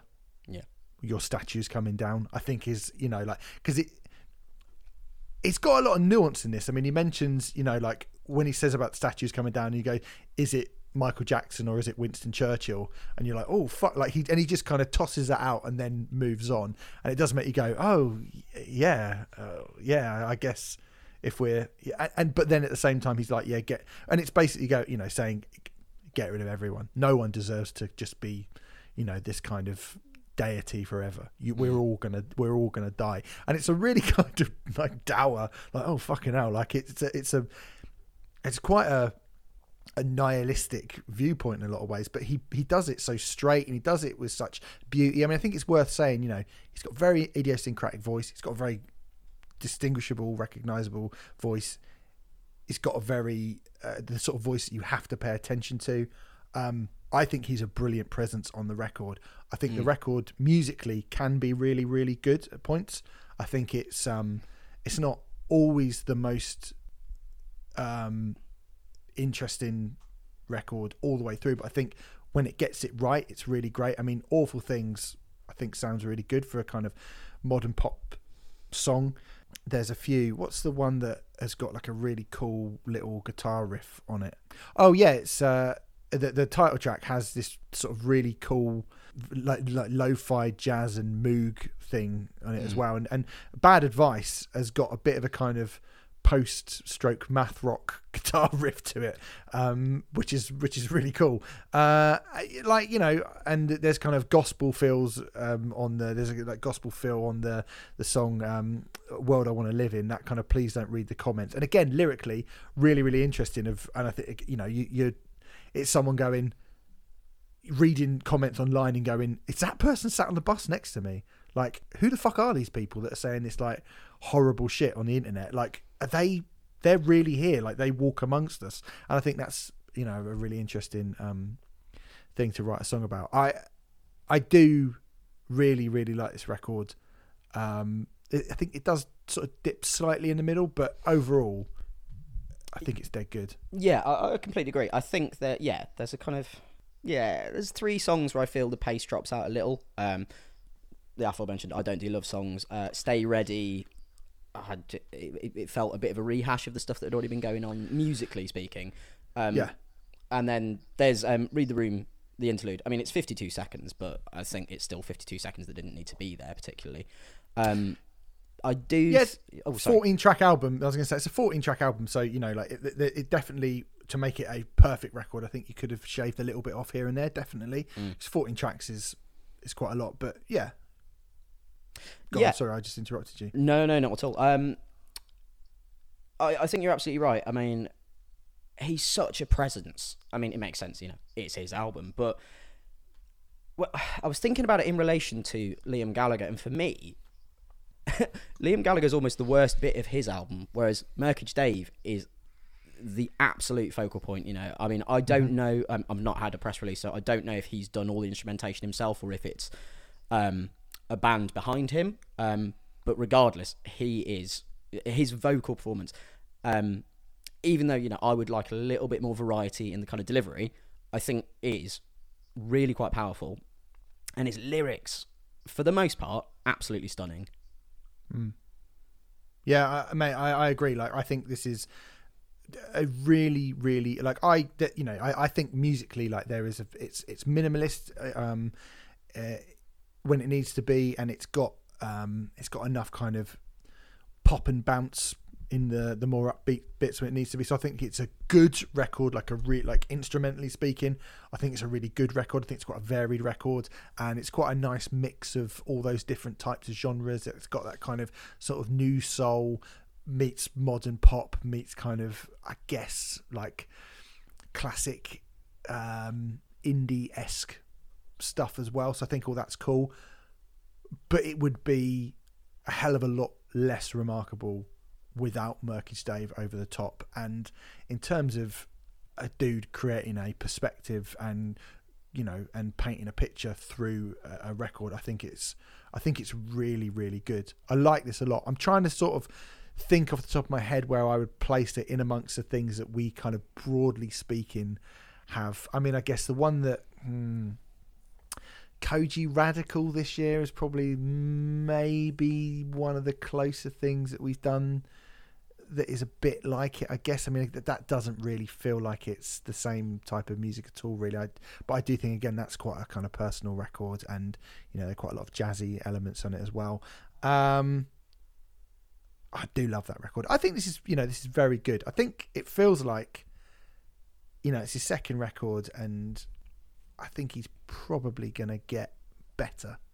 I'd imagine, um, because he's not as high profile. I don't think as as Kojey Radical, but like, yeah, I, I, I really like this record. I Yeah. really do like it a lot. Yeah, I, I, I agree. I don't think I like it quite as much as you, but then I'm less au fait with um, the the genres that are kind of being molded together here. Um, but yeah, if this is you know this is his second album, I think yeah, it's a really impressive statement. I'm definitely going to keep a keen eye on where he goes next. I think he's got the potential to be a really exciting force.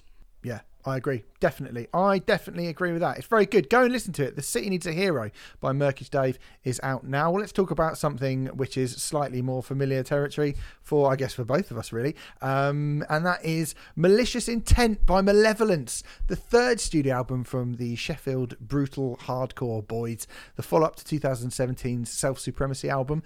Uh, Malevolence have just announced they're replacing Hatebreed bloody hell as Sophie stage headliners at the Bloodstock Festival this year. Crikey. So they've done all right for themselves recently, haven't they? Malevolence. It feels like they've been on a bit of a, a kind of a hot streak. They were massively, hugely tipped at the end of 2013 when their uh, first album came out, and then everyone went a bit mad for it, and then they sort of went away, and they came back, and Self Supremacy came out, and I think a lot of people went, "Oh yeah, Malevolence, great." And some people didn't quite like it as much. I personally really liked it. I thought it brought in loads of bits of sort of sludge metal and crowbar and all that sort of stuff uh, to it, which I really liked, um, and sort of southerny like metal as well. And uh, and then they sort of went away again. And I was like, oh well, you know, they've gone again, but they're back. Uh, Malevolent, Sam. What's your relationship with this band? you a fan at all? Uh, I, I, yeah, I like Malevolence. I, I, I did enjoy their first two albums quite a lot. Um, Serpent's Chokehold is, you know, one of the the great kind of Pantera esque riffs in a post Pantera world. I think that's an absolutely amazing song. My relationship with them doesn't run super deep. I've seen them live a couple of times. One time was at Mama Roux's in Birmingham when during the support band someone got thrown through the merch. Quite. Yeah. Wow. Yeah, that was that was a weird one. Yeah, I think Malevolence are a really interesting and exciting proposition. As you say, they have been introducing these sludge elements on the previous, or they introduced them on the previous album. I think it sets them apart from the kind of metalcore also rans that are remarkably popular still. So I think they, yeah, they've got a decent amount to them, and I was definitely looking forward to this one. Yeah, I, I, I was as well. I mean, I'd sort of I say I was as well. We would have, you know, we would have reviewed it last week if I was super duper excited about it. So I think I was like, are we just going to get more Malevolence? Was what I kind of thought.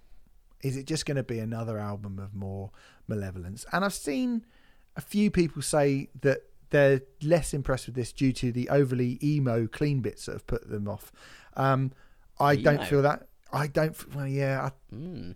I don't feel that personally, but um, you know, I did ask some other people since the album came out last week.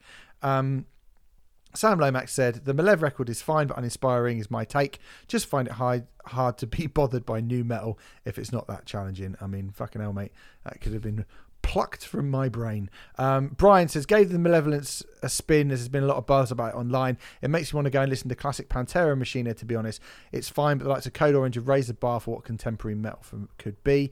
Again, uh, I could think that as well. Grant Jameson says, I'm not digging it at all. Stepped on the cheese pedal a bit too hard for me. Going up to the bigger ch- stages has got it watered down. Using big riffs doesn't make up for it. Uh, Tom Boy, Tom B says, It's a good solid album until the clean vocals come in. Kelsey Grammar says, Riffs.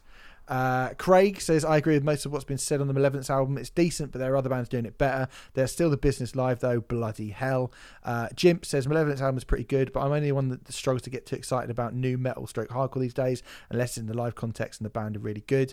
Um, Ellis Healy has said, even though I know it's not got much that's particularly original about it, I think the standard of it is pretty much staggeringly good. One of my favourite straight up metal releases of the year.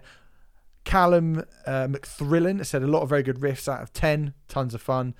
Um, Oliver Pope Moskowitz has put insert stink face here.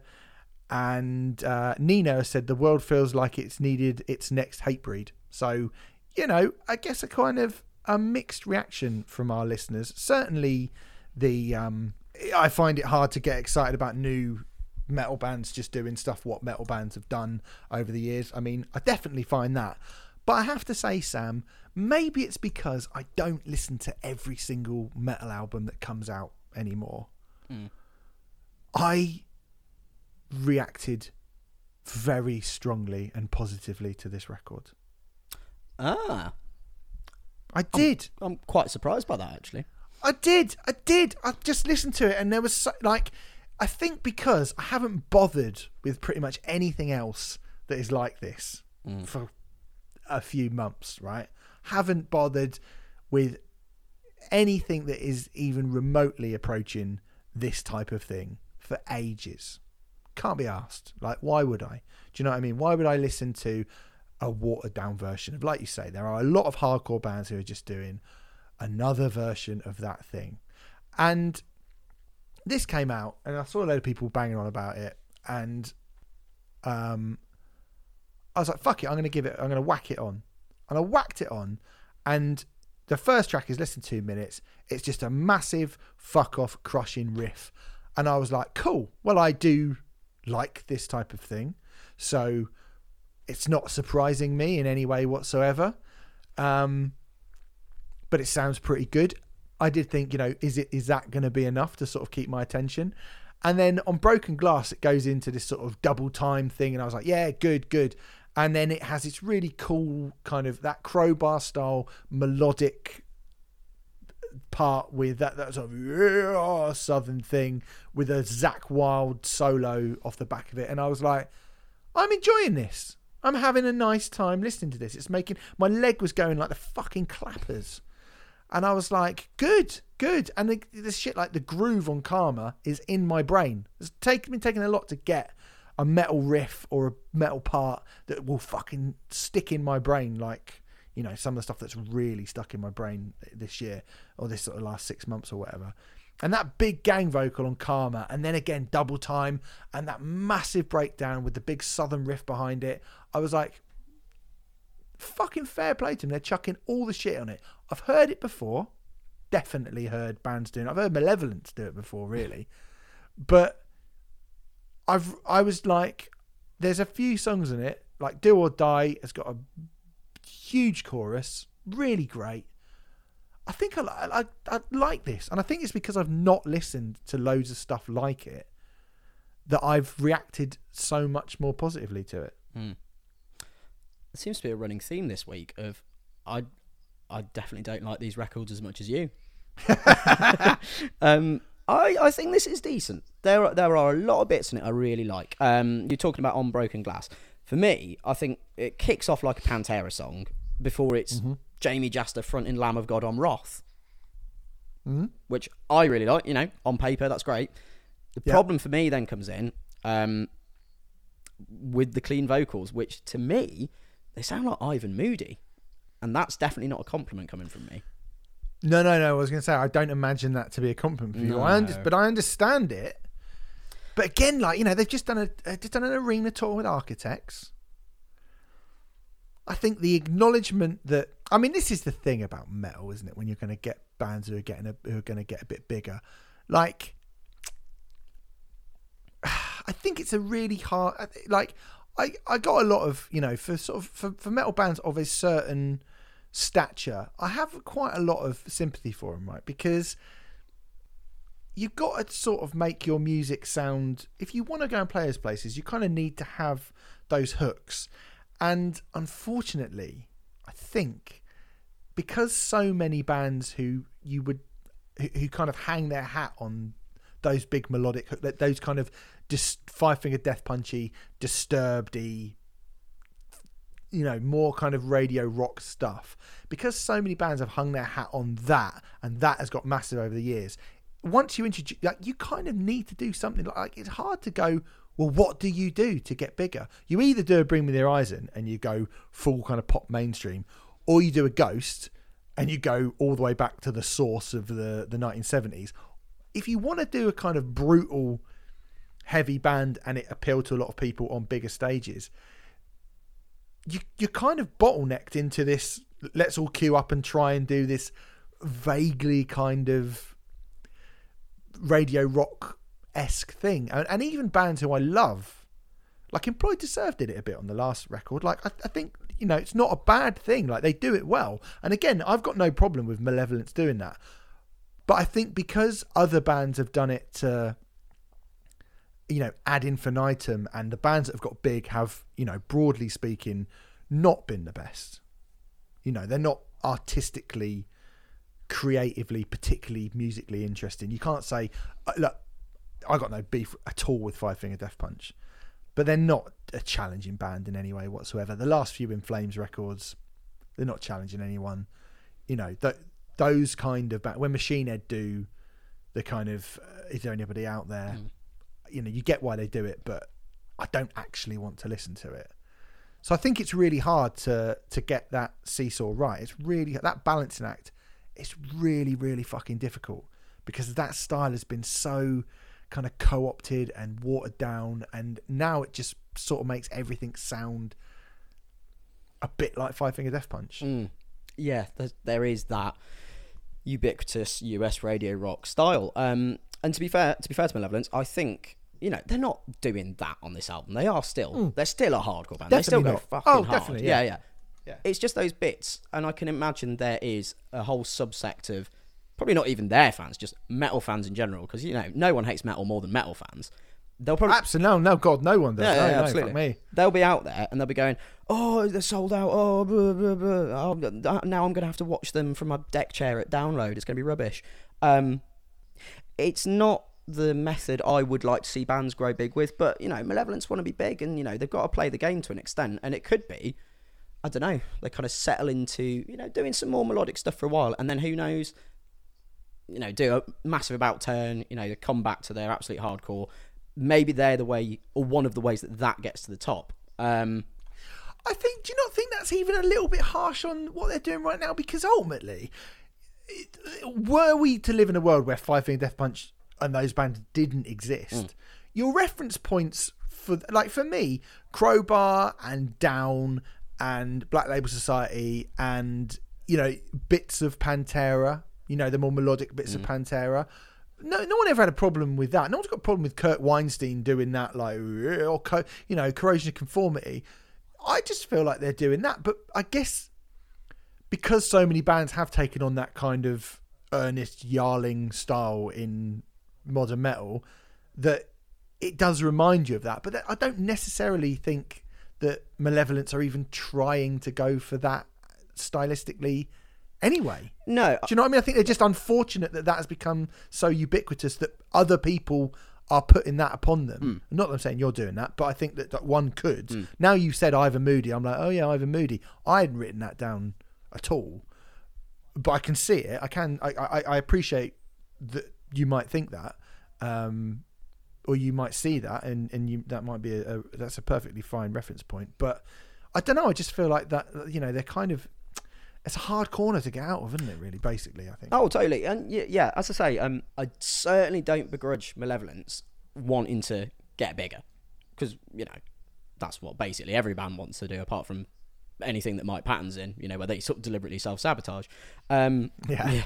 There are bits of this album that I think are absolutely amazing, and it's when they're going balls to the walls heavy. And much like you, I've been going through a bit of a kind of like, oh, not sure that I'm that bothered about kind of metal inverted commas, you know, just metal.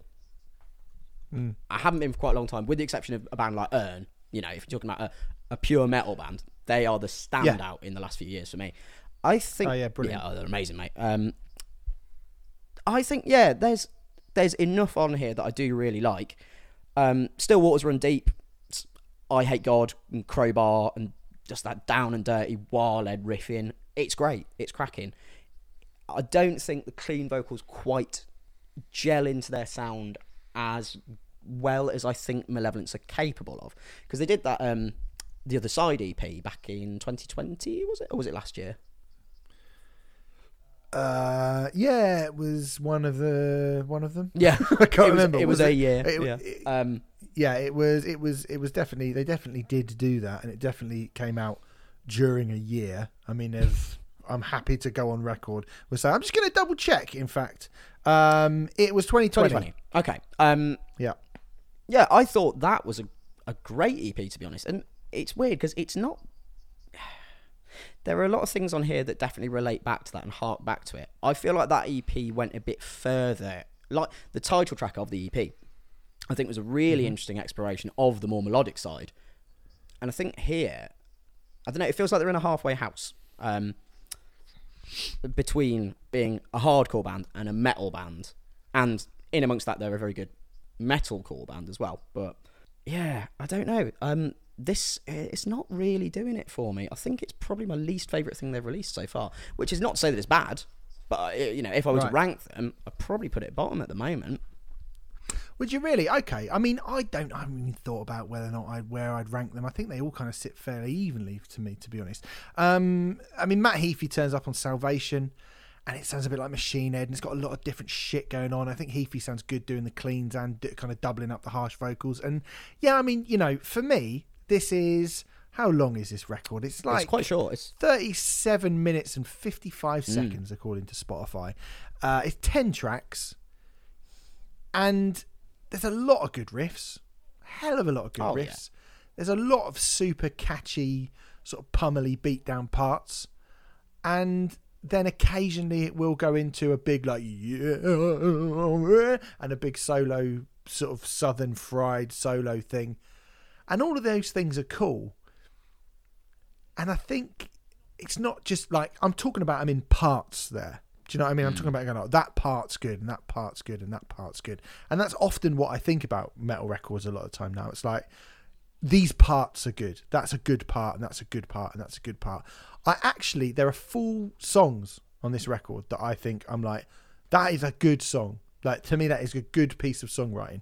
Karma, Do or Die, Salvation, um and I think Broken Glass as well. I think are, I think are well written songs, as well as being big riffs and stuff. I don't, you know, I don't think you know they're not Elton John. Um, they're not the great, you know, amazing songwriters or anything like that. Do you know what I mean? Like they're not Bruce Springsteen, but I don't think they're obviously not trying to be.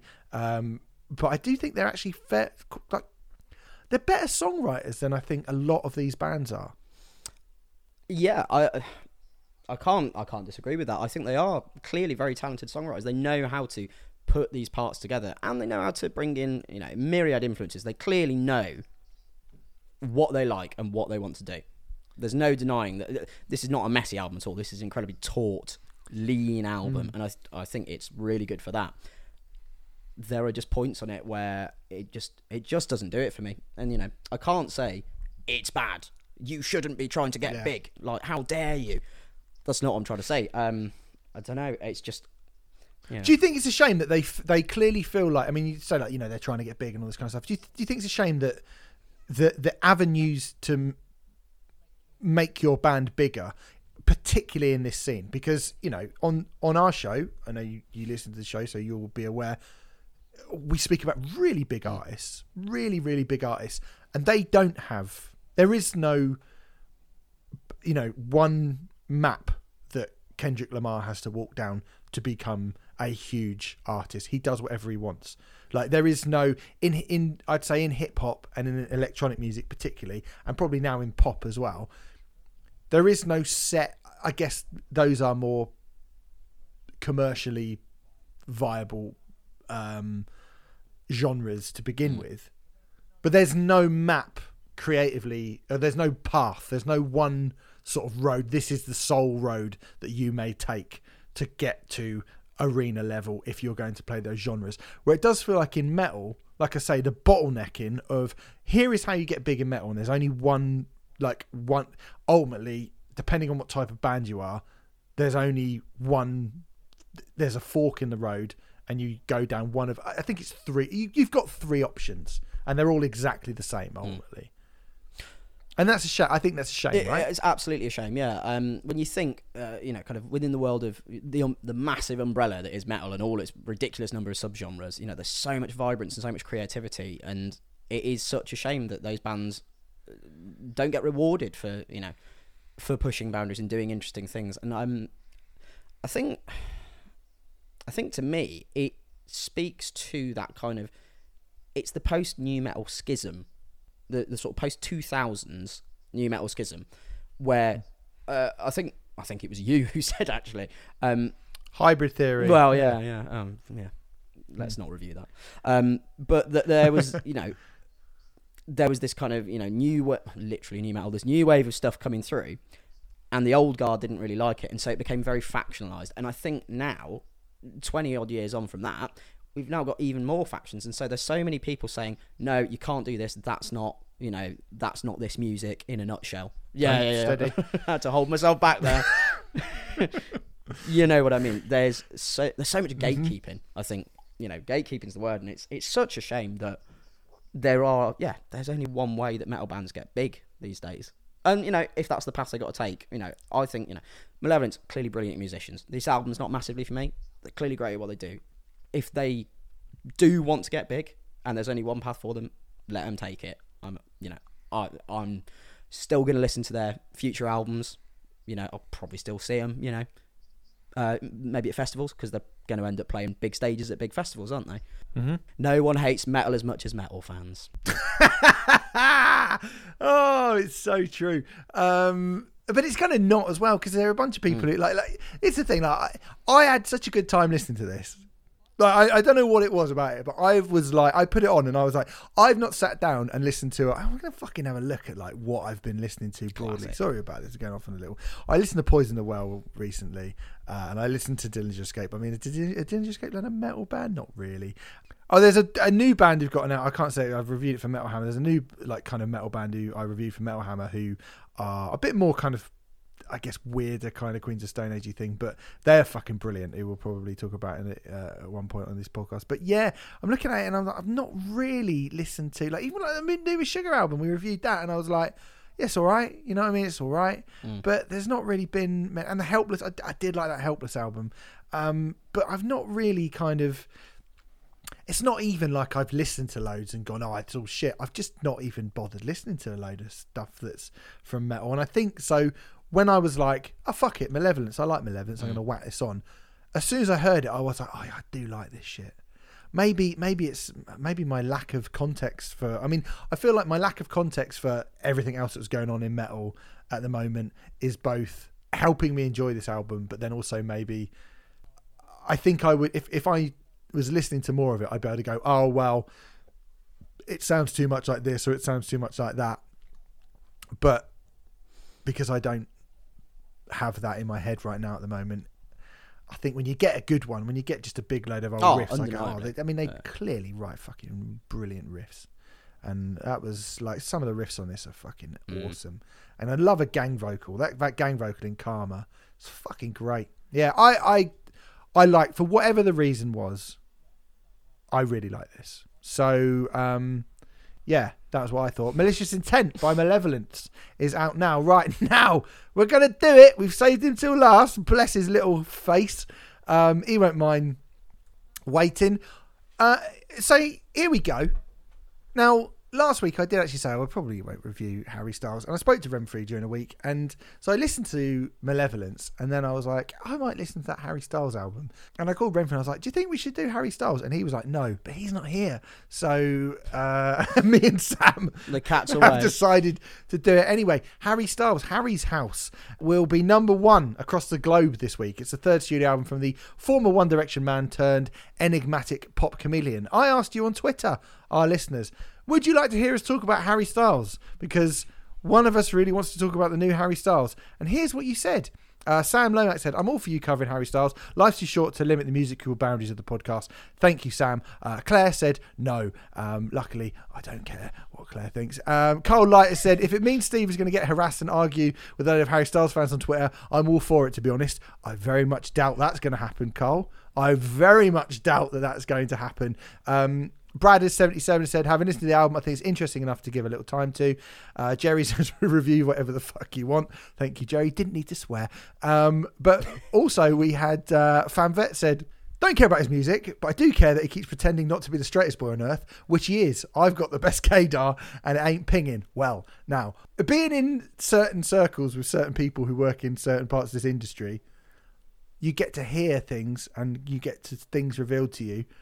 I couldn't possibly say one of the things that I know about Harry Styles, but you might want to give that gaydar a little tweak, actually, my friend, because I've heard some things about Harry Styles which are absolutely fine and perfectly fine things for him to do and get on with, but I'm not sure that I. I think he's, uh, yeah, from what I know, nothing wrong with that, though, is there? Nothing wrong with being gay Absolutely not. or dressing differently, which is what he does. Let's just say he dresses yeah, yeah. differently. But yeah, Wearing a Gucci gown on the cover of Vogue. oh, he loves you know. it. He loves it. He's a he is a funny he's a funny little man.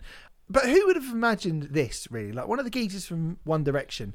Um, well, he's been sort of quietly, I suppose not so quietly, reinventing himself as this sort of enigmatic indie pop, art pop darling over the last few years. Harry Styles and it's got to the point where I couldn't really ignore it anymore. I mean, this is not completely unheard of. Obviously, NSYNC weren't the the coolest band in the world. Justin Timberlake went on to be, you know, a, a very very good solo artist. Obviously, take that. We're just a pop band. Yeah. And then, Robbie Williams is brilliant, isn't he? well, I was going to say Mark Owen, Clementine. Yeah, yeah, yeah. Still gonna. I'll, I'll always rep for the Green Man by Mark Owen, which I think is actually a very good record. And yeah, Rob, Robbie Williams is obviously big as well. But he's, rub- Yeah. he rubbish. yeah.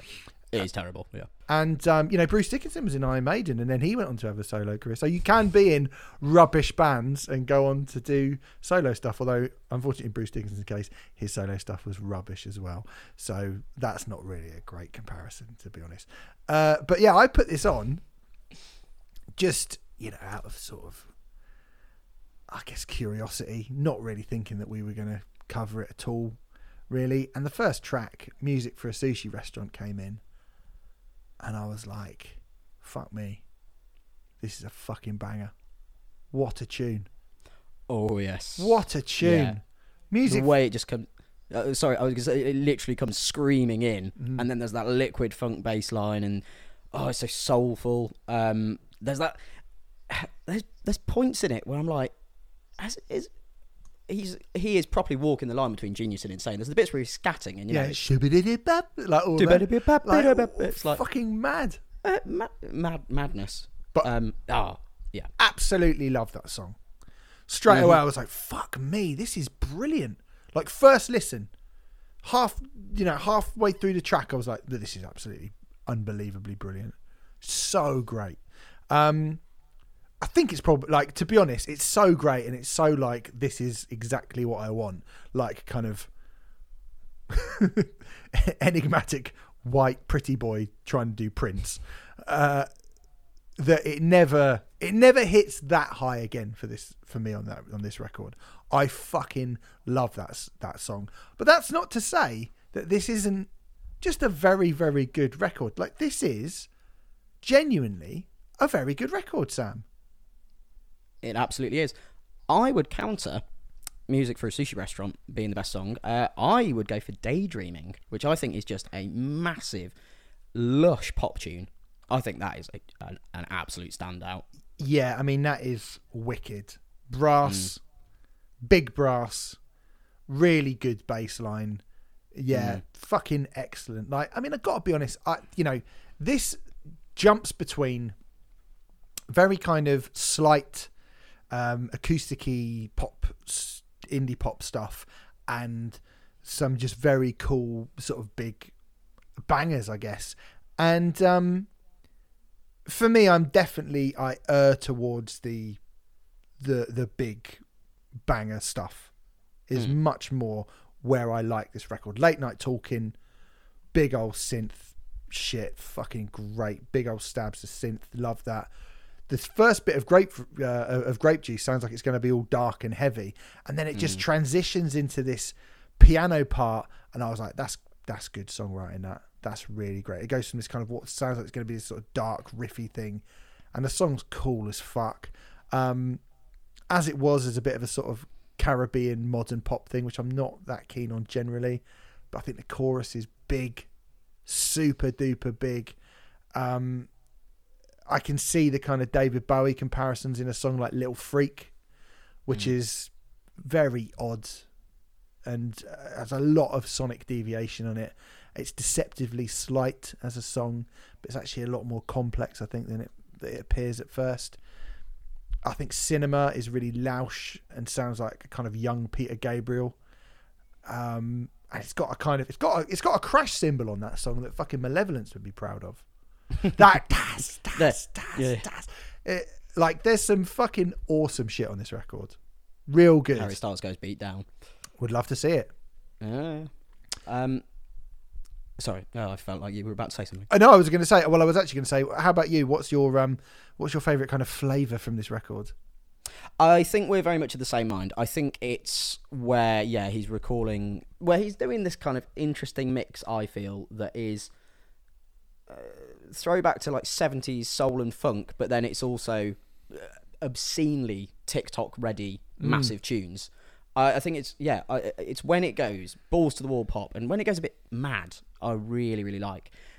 I think it's interesting you saying um, about cinema being quite a complex song. I think this record is really, really quite unusual. Um, uh, this is the album I've listened to the most of the ones we've done this week, just purely through you know having it for longer, um, and also because I've enjoyed it a lot. Um, there's a really strange, um, not well, not strange, uh, really curious through line on this album uh, in the lyrics. I don't know how much Harry Styles is playing a character, but I think it's a really, really astute examination of kind of toxic masculinity and where men of a certain age, uh, I, Harry Styles is actually just shy of two months older than me, where men of a certain age are kind of being asked to, uh, asked to ask questions about themselves and their own behaviour. Um, I think it starts with as it was. There's um, this lyrical passage: "Answer the phone, Harry. You're no good alone. Why are you sitting on the floor? What kind of pills are you on?" And it's like, "Oh, um, you you all right, mate?" Like, Yeah. sounds like Harry Styles is in a bit of crisis. And then you get to something like Little Freak. I'm thinking about who you are, your delicate point of view. I'm not worried about where you are, who you go home to. I'm just thinking about you. It begins to have this weird kind of disconnected feel to it. It's almost like it's like a breakup album, but he can't see what he's done wrong. It's like, oh, you know, like I, I still love you. You know, I'll I'll protect you. I'll be the big man. You know, I'll I'll look after you. Uh, not acknowledging the other half of the relationship's own wants and needs. Um, yeah, I think he, he plays quite a fractured figure on this, and I, I struggle to actually kind of come down on the side of the fence. Is he after sympathy? Is he after revenge? Or is he just completely lost and trying to explain his way out of a dark place that he doesn't really understand? Because, you know, there's loads of euphemistic references to a lot of alcohol. Let's chat about medication and drug use. And I, sp- I spilt my drink on your friend, and I'm not sorry. There's that. Yeah, yeah. Whatever. I'm paraphrasing that, but yeah, that's that's in there as well. Yeah, and then there's this kind of I don't know. It feels so measured and considered. I think it's a really interesting and calculated tale he's telling, uh, especially the fact that he never actually um, uses the word sex.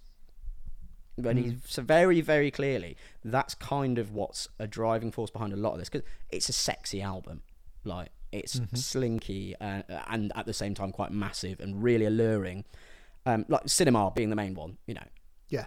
he's with a lady, they're necking, but you know, he doesn't actually go as far as you know saying what explicitly what they're doing. It's all euphemistic, and it's I don't know. It's kind of deliberately, I think, trying to paint an immature character who doesn't really understand his place in a world that's changing, um, and is really resistant to it. I think.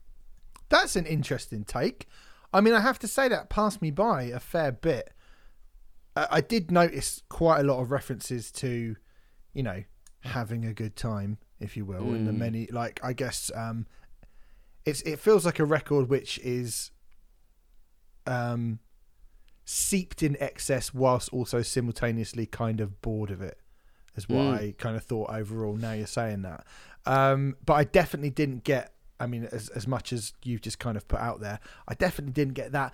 I think sometimes it it does when the tunes are so strong, and I think they often are so strong that it is hard to kind of sometimes on like sometimes on pop albums it takes a little while before you go hold on a second Mm. This guy's not all right he sounds like he is because he's playing this big massive pop banger but actually lyrically he's talking about something else so that kind of has. I've missed that initially I mean I, I you know I haven't listened to this as much as um I've listened to it a fair. I have listened to it a fair few times, but say like last week, I think I'd listened. I'd listened to the Kendrick album like thirty times before we came out to review it. So I was like, Yeah. I know what's going on. I think I know what's going on here. Whereas I probably haven't come to Harry Styles, and I, I guess I didn't expect. I wasn't on. You know, my my senses weren't as attuned to go. I must listen out for exactly what it is that Harry Styles mm. is saying because you know the the, the build up to this and you know what he's been talking about in terms of like what it's about and stuff is you know saying it's oh I, I, I wanted to make a record which is sort of you know just if I was to create my house what would each room sound like? That's as far as I knew sort of thematically what it was about. So I wasn't going and going oh it's a very sort of personal exploration into his psyche and stuff but um now sort of thinking back on it, having you said that, I'm trying to sort of piece it together as we record, sort of thing. And there are definitely things where you go like, oh, there were a few pa- parts parts where I was like, oh, oh, that's a bit, you know, that's a bit dark, or that's a bit sort of um, self-deprecating, or that feels a bit like, you know, sort of self-loathing or whatever. Um, yeah, that's interesting, but that's what makes, I suppose that's what makes good albums, isn't it? I mean, there probably is more of a depth to this than I'm than I've initially picked up on, and it's interesting that you've you've picked up on it. But in terms of just have, but also I think we say this quite a lot. Like in terms of something just to sort of whack on and listen to, it's a Oh, lovely thing. It's a lovely thing to listen to, whether you get those those extra bits or not. Really, isn't it? Oh yeah, it's a great space to be in. Um, I think you know, obviously the lyrics uh, they can be quite challenging, which I, I, for one, obviously did not expect from the bloke who was in One Direction. Um, which is basically the last time I heard, like had paid attention to Harry Styles, to be honest. Um, yeah, but I think it's yeah. There's so many just lush and really kind of quite easy, massive instrumental passages and things like that. That it's it's a nice album you could have on in the background. But I do think there is quite a lot to mine on it, and I think that it's an album you can enjoy in several levels. It can be yeah, you just walk into work or whatever, and you've got it on, for, or you're getting on the tube or whatever for 15 minutes. Or it can be something you sit down in the dark and really hyper analyze. And I think, and it fills sort of every category in that. I don't think it is just one or the other. But um, yeah, I mean, at the end of the day, it's a great sounding pop album. It does, yeah. It Yeah. sounds really good. I mean, there's stuff in it like I mean, keep I've written "Keep Driving" is like Paul Simon meets Bon Iver. If either of them were cool people, were like cool, beautiful people. Uh, um, I think it kind of like if I have a criticism of it, um, other than you know, I think some of the slower songs I'm not as like Uh, not even that I think are bad, but I just don't think are quite as good. Um, Matilda's got a really nice guitar part. I think that's one of the better ones. But I, I, I think "Love of My Life" uh, is a really good way to end the record. Mm. It's kind of murderously 80s sound to that record to that song. And but Satellite and Boyfriends both to me were slight non-events, I would say. I think they're the obvious weak weak links in the album. Yeah, I, I Mm. certainly don't think this is perfect. You know, even though I've just kind of gone on this weird like psychoanalytical rant about what I think it's about, and you know, clearly that implies that I've quite enjoyed it.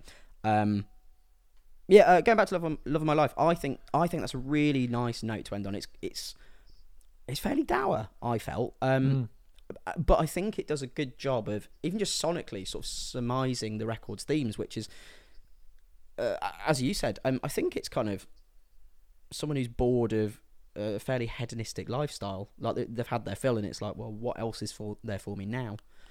Yeah. Yeah, it's true. Yeah, I, it's it's a good record. This surprisingly good record, and like you say, I think there's definitely kind of depth and things to it that people who maybe might have gone, "Oh, fucking Harry Styles." I think it's you know it's um he's sort of proven himself to be quite an interesting artist, and it looks like as well. Looking at the uh, the track list in here, I mean, he's written the whole album himself. You know, he's he's written everything. He's he, he's done obviously like um, he, he's credited as doing lead vocal on all tracks, whistles, glockenspiel, and keyboards. So it's not like he's just not doing anything else. Like No. other people are getting involved in it as well. Um, uh, but he is, um, you know, he's he's doing his he's doing his thing. Um, yeah, it's very good. It's very good. That is Harry's House by Harry Styles. I never thought we'd say that uh, No. on this show, but here we are. If you had to pick an album of the week, Sam, what would you pick as your favourite album of the week? Uh, Harry if Styles to, for me. you don't have to. No, I, it? quite happy to. Yeah, Harry Styles is the one for me. Uh, I do think. Um, uh, actually, no. Yeah, it's just Harry Styles for me. That is my clear standout personally. Really, I would have Murkage Dave as my as my personal favourite. I think Murkage Dave is very, very good. I think Harry Styles does it more for me. Okay, that's fine. I'll I'll allow it. Thank you. Uh, before we go, there's only one real bit of news that I kind of want to talk about. It's been a kind of quiet week for news, but I think this will lead on to a lot of interesting stuff. Uh, there's been a new study that finds only 13% of UK festival headlines this year are women. Specifically women. That's not me being whatever. Uh, a new study has gathered a disappointing statistic about the inequality still very much present within the music industry. Specifically, the data reveals that only 13% of headlines of the UK's top festivals this year are female, despite numerous events promising five years ago to achieve a 50 50 gender balance across their lineups by 2022. Um, they've analysed bills from Glastonbury, Isle of Wight, Reading and Leeds, Download, and more. And that is what they found. I kind of asked everyone on Twitter uh, what they thought about it. And, um, you know, we got some pretty interesting. Um, we got some pretty interesting feedback from it, particularly one which I'm going to read this one out definitely from an anonymous source, Sam Mm-hmm. an anonymous source, someone who didn't want to be named, Okay. who um, works for, uh, works within the music industry Mhm. and has knowledge. So I'm going to kind of pick up. I'm not going to go too much in case I don't want to out this person. Um, talking about a particular festival that they work a- around or alongside or for whatever.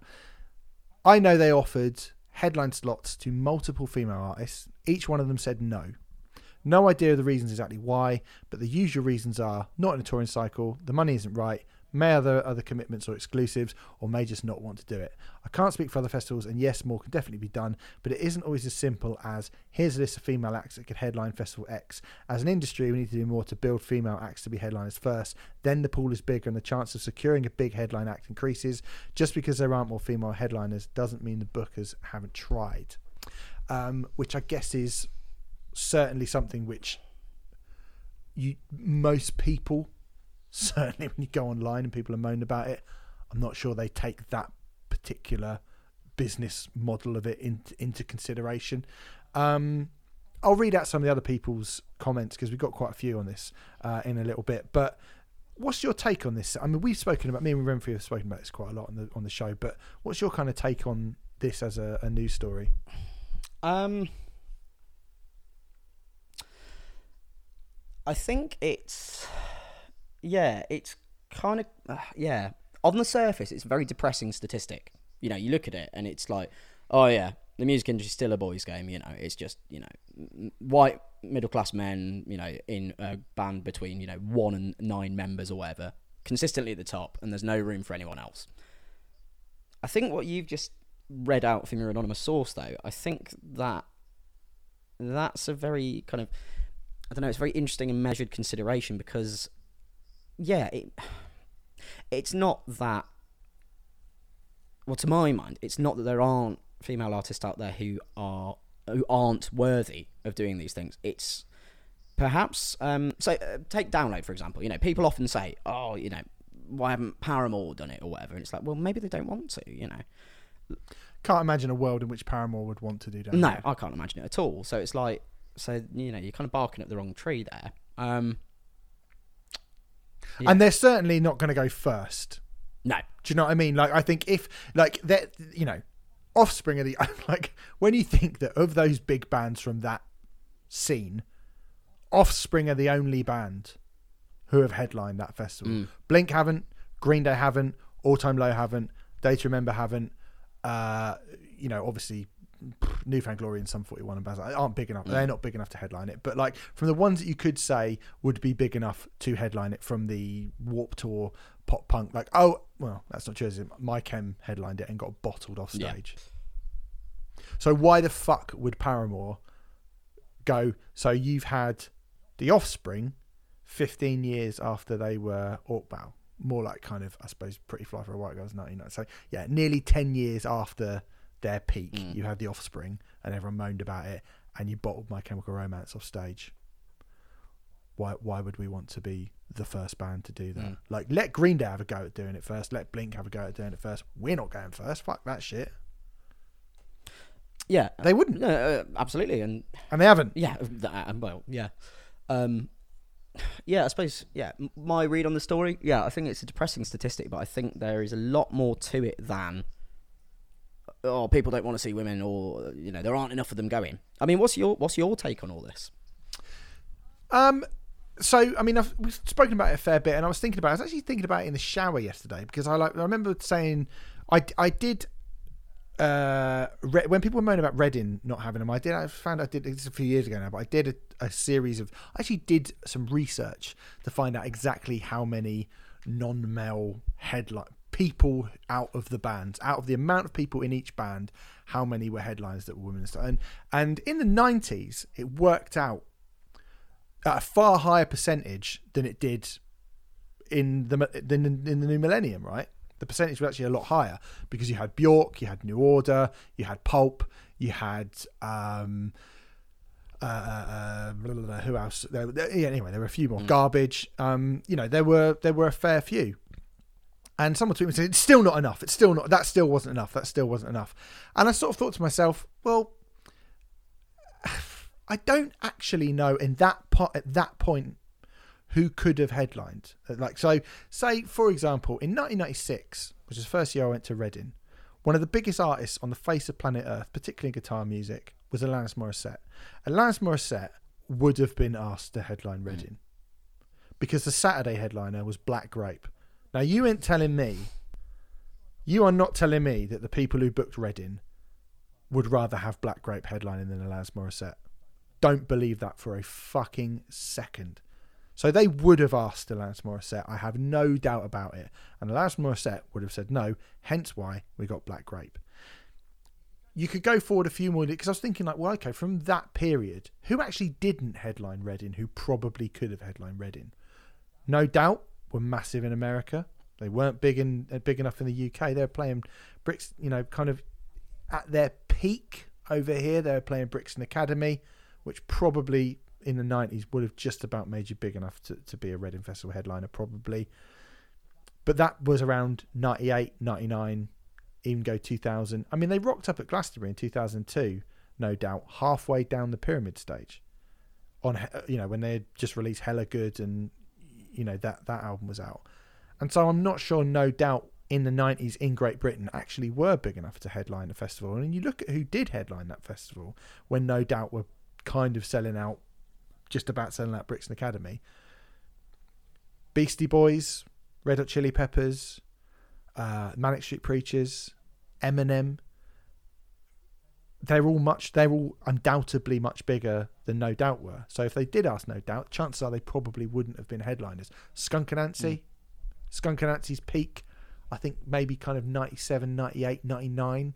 You could have got Skunk Anansie to headline Reading, but it did have garbage headline at that point. So you know, I was sort of thinking about it, and I was going.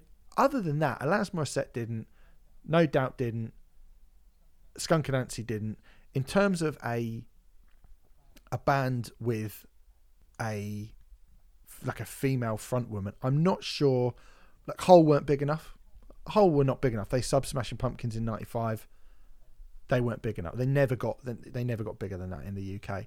I don't know who else there were around that period. Like Bjork headlined it. Bjork was massive, obviously. People who said PJ Harvey, PJ Harvey um, wasn't big enough around that time. She didn't sell as many records. That's just a fact. Um, Portishead, um, again, I think Portishead probably weren't as big or big enough to headline. I think they would have been second or third from the top. Uh, you know, the, the biggest they ever got was headlining the other stage at Glastonbury, so I don't think they would have been big enough if you'd got Tori Amos would have been big enough, but the outrage that Tori Amos would have caused headlining Reading, you know, people went mad. Nobody, hardly anyone watched Bjork because it was like, what's Bjork doing here? And you look back and you go, what's fucking Suede headline? Surely, no doubt, were bigger than Suede. They weren't. Not in that period. They weren't. So I think like uh, it was obviously not a kind of consideration in those days, and I think the pool was smaller, and people, you know, people go, yeah, but why is that? Why is that? Why is that? Yeah, why is that?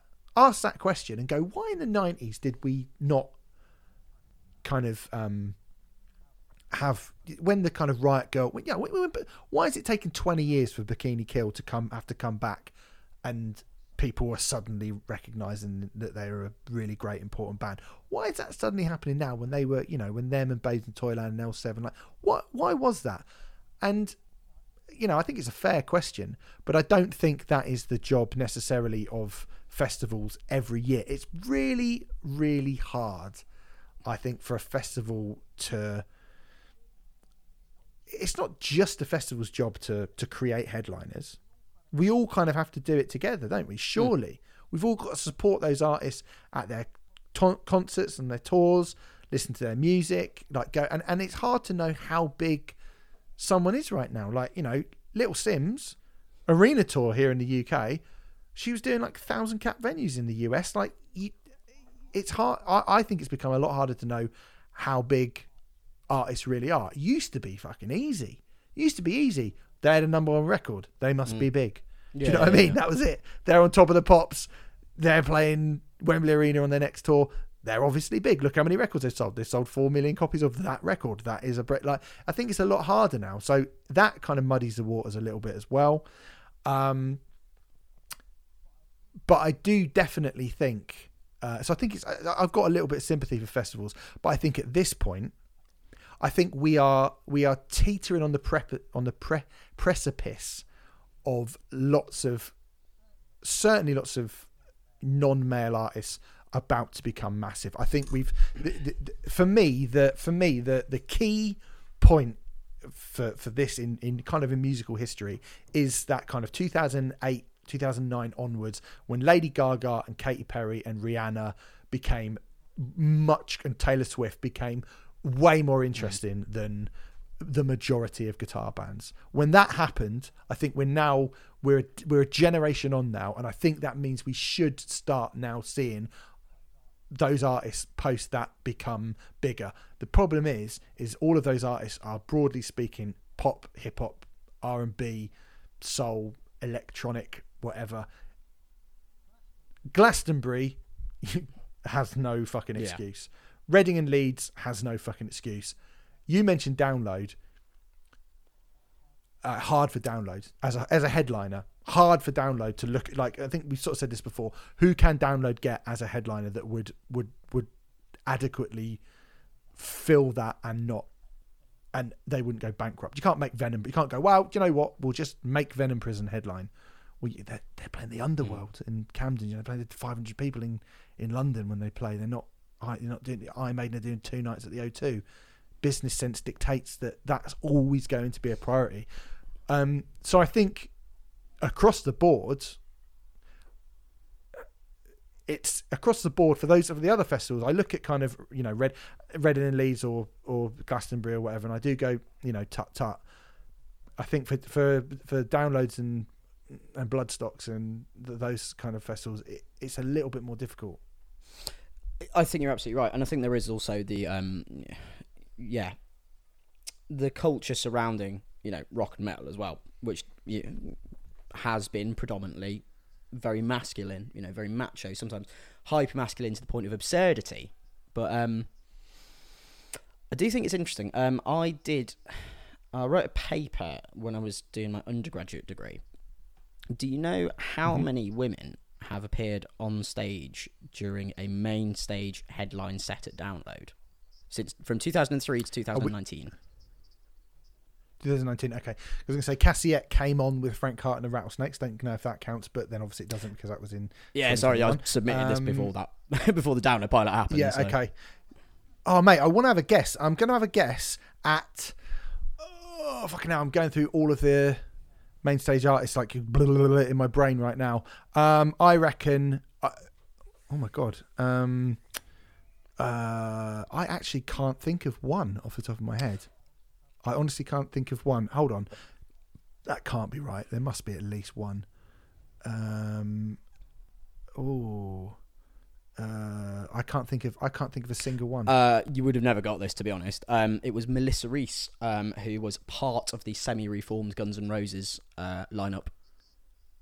Yeah, Right. she, uh, uh, to the best of my knowledge, she is the only woman who has appeared, or until 2021, was the only woman who had appeared uh, on the main stage at Download during a main stage headline set. Um, which I think does speak to that is it's fucking mad, isn't mad. it? Yeah, but I think it does speak to you know That metal is, a male dominated genre, and you know most of my favorite bands, um, you know, aren't all you know blokes uh, or, or, or aren't made up entirely of blokes. You know, you got Svalbard, Venom Prison, Employed to Serve, etc., etc., Sang Froid, uh, so many great bands out there. But as you say, economically, they don't have what it takes to be in those positions. I think there needs to be a concerted push, but yeah, it's not necessarily only down to the festival. You know, you can't just expect the promoters to do it. Uh, You know, like you say, people need to go out and support these bands if they want to see them succeed. Um, but then at the same time, you know, we are talking about, you know, there are these bands, there are Svalbard, etc., out there. Between 2003 and 2019, there were. Sorry, let me just make sure I got this right. There were 7,622 um, individual performers on the four stages at Download. Obviously, some of the stages didn't exist at the beginning, but, you know, for argument's sake. Mhm. Uh, of those, 2.72% were not male. Jesus Christ, that is mental. Yeah, it's quite a staggering, quite a staggering fact, really. Uh, you know, I went into this project obviously trying to be as unbiased as possible. Obviously, everyone has their biases. Um, you know, I've been brought up in a family where the two things that we're really interested in is heavy metal and feminist theory. So, you know, I kind of had a, a bit of a yeah, a bit of an expectation, but it was um, yeah, shocking to see that when I came to the end of it. Two point seven. Two point seven two percent of people who have been on a stage at download between 2003 and 2019 not male. That is absolutely fucking Mm. mind blowing. I mean, if you said if you said to me, guess, I probably would have. I probably wouldn't have thought it was very Yeah. high. And my guess would have been around kind of between, I guess, like thirteen and fifteen percent. and I would have thought that was probably not that great. But then I was like, wow, when you look at you know you, you've got an L7 and Nightwish are within Temptation. Uh, like every year, I felt like there were but two point seven two percent. The highest percentage that I've been able to find, um, you know, kind of reliably able to um, corroborate, was 2004 when there were just the three stages. Um, Mm-hmm. It reached a peak of 6.31 percent of the performers were non-male.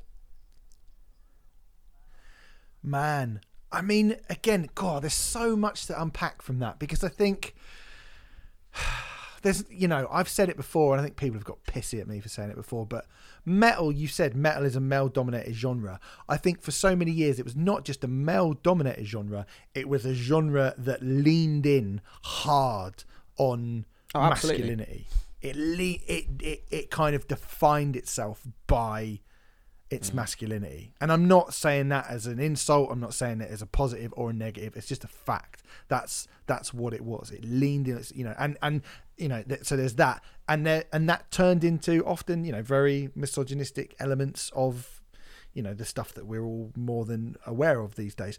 I think because you know, the days of when people used to kind of gawp at Angela Gossow and go, "Oh my God, look at Angela Gossow! She can sing like a man!"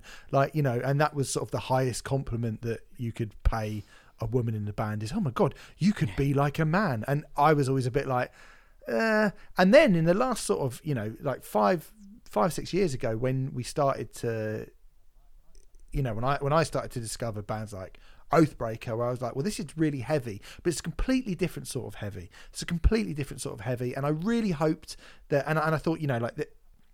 There have been, you know, I've said this loads of times before.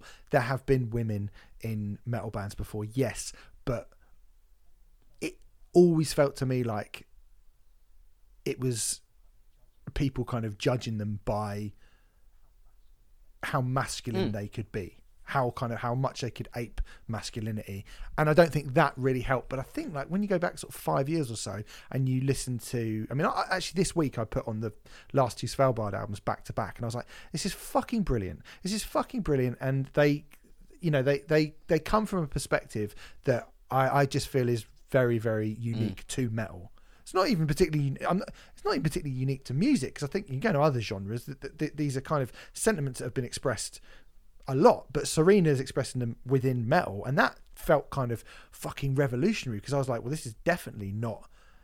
There's nothing masculine about Svalbard at all, really. It's something completely mm. different. It's still hard, but it's a different type of hardness, which I was like, oh, thank God, metal sounds a bit different. You know, it's a different sort of perspective. And I've said that a lot. And I know some people are like, oh, how, how pat. Some people are like, oh, yeah. But some people are like, oh, how patronizing. And it's not meant to be patronizing. It's not meant to be kind of, oh, I'm an ally. And it's not, not meant to be like anything really. It's just how I felt listening to the music. Oh, good. This hmm. is a different perspective. Like it, it, it sounds different. It's much more interesting to me than just a another. You know, no shade to Malevolence, Yeah, but like yeah, Male- yeah. you know, we've sort of heard what Malevolence do many, many times. So I was kind of hoping that that would have elevated those artists more at this point in that particular scene, but I don't feel like that's really happened. I, I just don't. I don't really feel like that has actually happened. Like what you've just said. You go up to 2019. I mean, I suppose what download this year we got AA like AA Williams is on the bill. Let me get the download. Let me get the download bill up right now. Just for, I feel like yeah, I, I feel download. bad. well, Um, to be honest, I feel like I've just come onto this like- show and been really negative all day, apart from about Harry Styles. But oh well. Mate, you're, you fit in wonderfully. Um, uh, no, mate, I think um, I think that's a that's a fair that's a fair thing to say. Let's have a look at the uh, the actual lineup of the Download Festival. You've got so it looks to me Wargasm, um, from what I'm aware of, Wargasm appear to be the only non all male band on the main stage. Lacuna Coil are on the second stage. Uh, Cassyette are on the second stage. I don't know some of these bands, so Aaron Jones, Kris Barras band, Dirty Honey, Skinned. I don't No. know, so I can't say. But still, Panther, The Darkness, Skillet, Baroness, Tremonti, Wednesday 13, Massive Wagons, like Last Internationale, Control the Storm. I'm not seeing any that I'm like, oh, definitely that's them. Uh, Bar- Um, Baroness have got Gina Gleason these days. That's the only one that I can. Yeah. uh, of the names. Oh- oh, read out, yes, that's the only one Baroness. that I can immediately say. um, uh, Electric Wizard, A.A. Williams, Venom Prison, uh, Yakana, Twin Temple. That's the only ones Mm. I can definitely say. It's not a lot, is it? It's not a lot, and they're all you know. There's more down on the fourth stage than there is anywhere else. So that kind of that it's not really happened. It's not really happened. Um, certainly at download. I mean, I'd be kind of interested. I don't know if Glastonbury have done stage splits yet, but I would be kind of fairly interested to look at Glastonbury. But I don't know, man. I think like metal uh, metal really does seem to be completely its own ecosystem and i don't really I, like, in, in all honesty i don't really see much changing in the next five years. I kind of thought maybe six years ago that we might start to see those bands creep up um you know various different bands creep up into into better positions on you know kind of rock and metal festivals. Hasn't really happened. You know you still got Korn and deftones subbing still got Iron Maiden and Kiss up top, haven't you? Like again, I Mm. feel like I'm shitting on download. I'm not meaning to do that. I mean within the context of what we're talking about, um, not a lot has actually changed. Um, so yeah, it's uh, it's hard to say. Anyway, I'm gonna uh, see what people on Twitter said.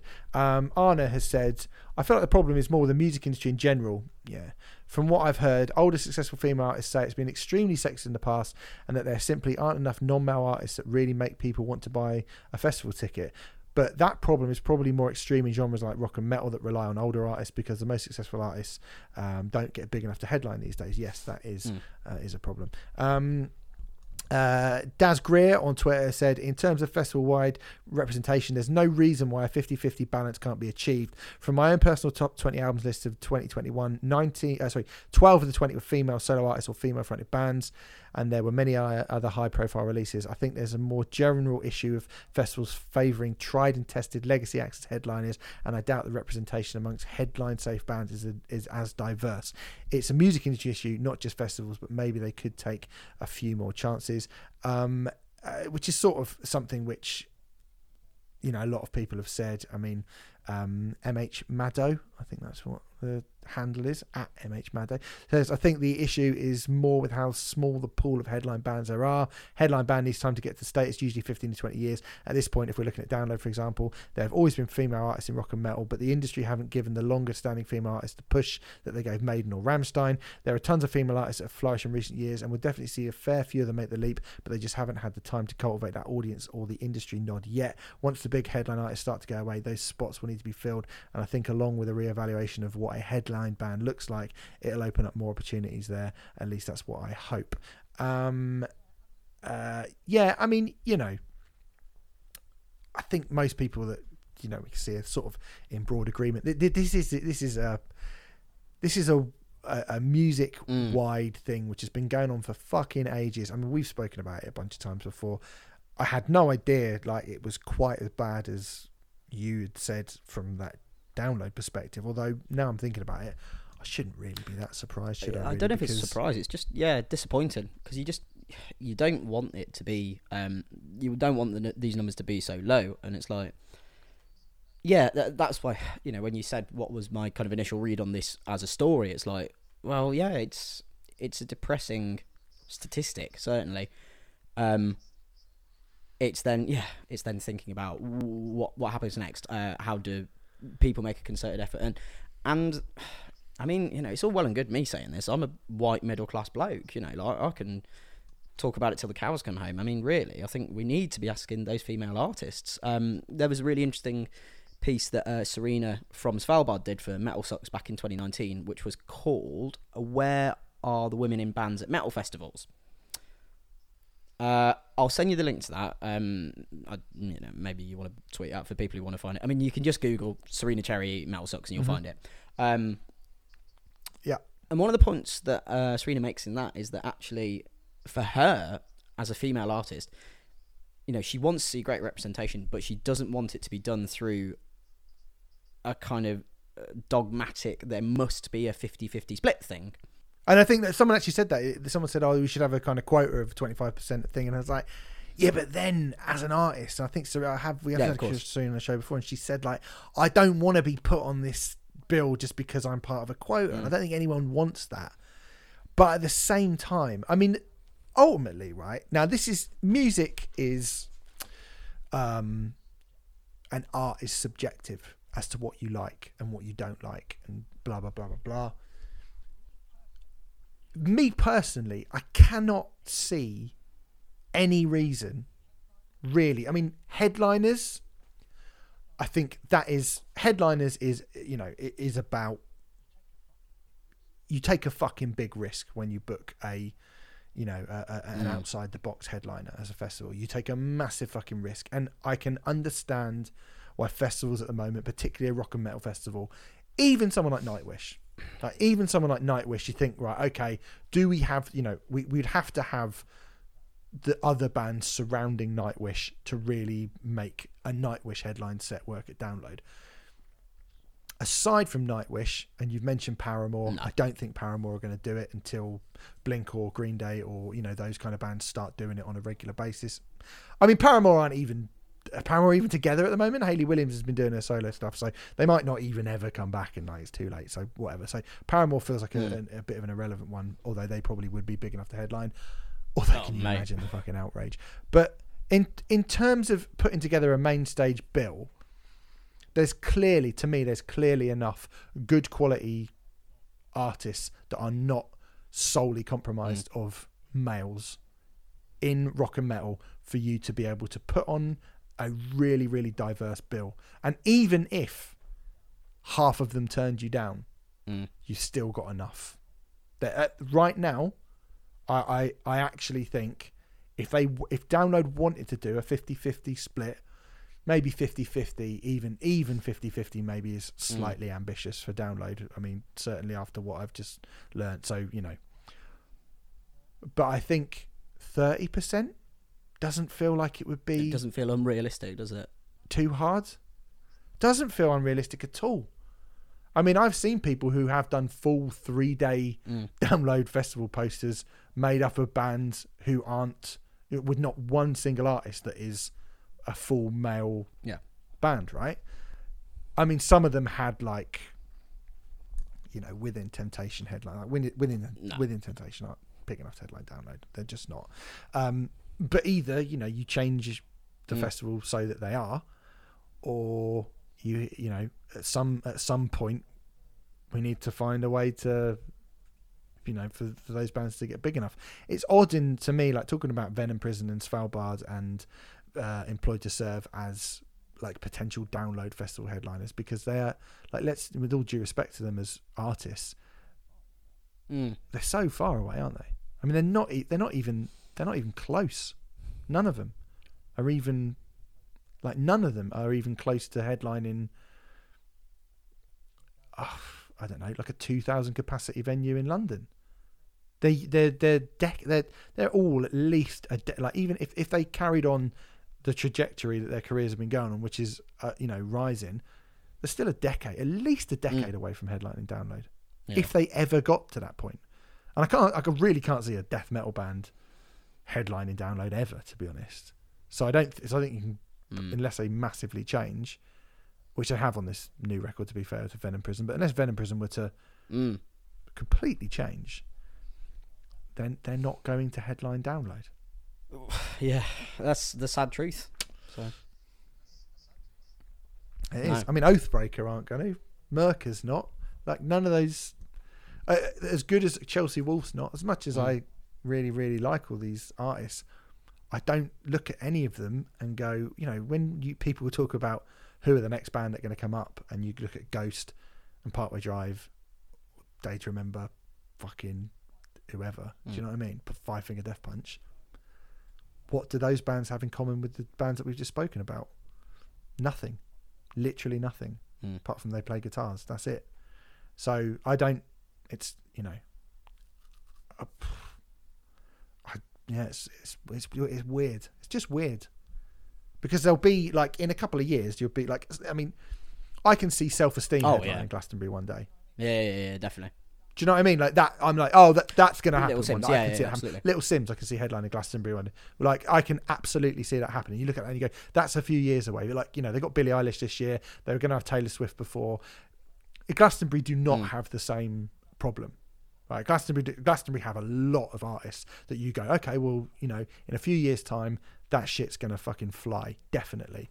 I don't see it so much in rock and metal, and that's not uh, a fucking diss on those bands. That's a diss on, I guess, the, you know, it's the same things we were saying about Malevolence. There's not very many ways to traverse into that sphere. It's fucking mad. anyway, anything else, Sam? Uh, I- You'd like I to think add to that? wrapped it up quite nicely, um, but in a Thanks, uh, slightly yes, um, downtrodden way. So I yeah, exactly. Murkage Dave would I like done. it. Uh, all right. I like. I also. I also like it. Um. Anyway, look, that's the end of the show. Thanks very much for listening. Hope I didn't just fucking moan at the end of that. I mean, I pretty much definitely did. Uh, I'll be back next week. Sam, you might not be. Uh, have I been week, that? About, have I been but that you bad? might be. Who knows?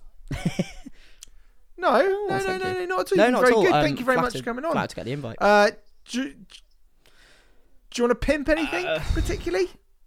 Uh, no. Yeah.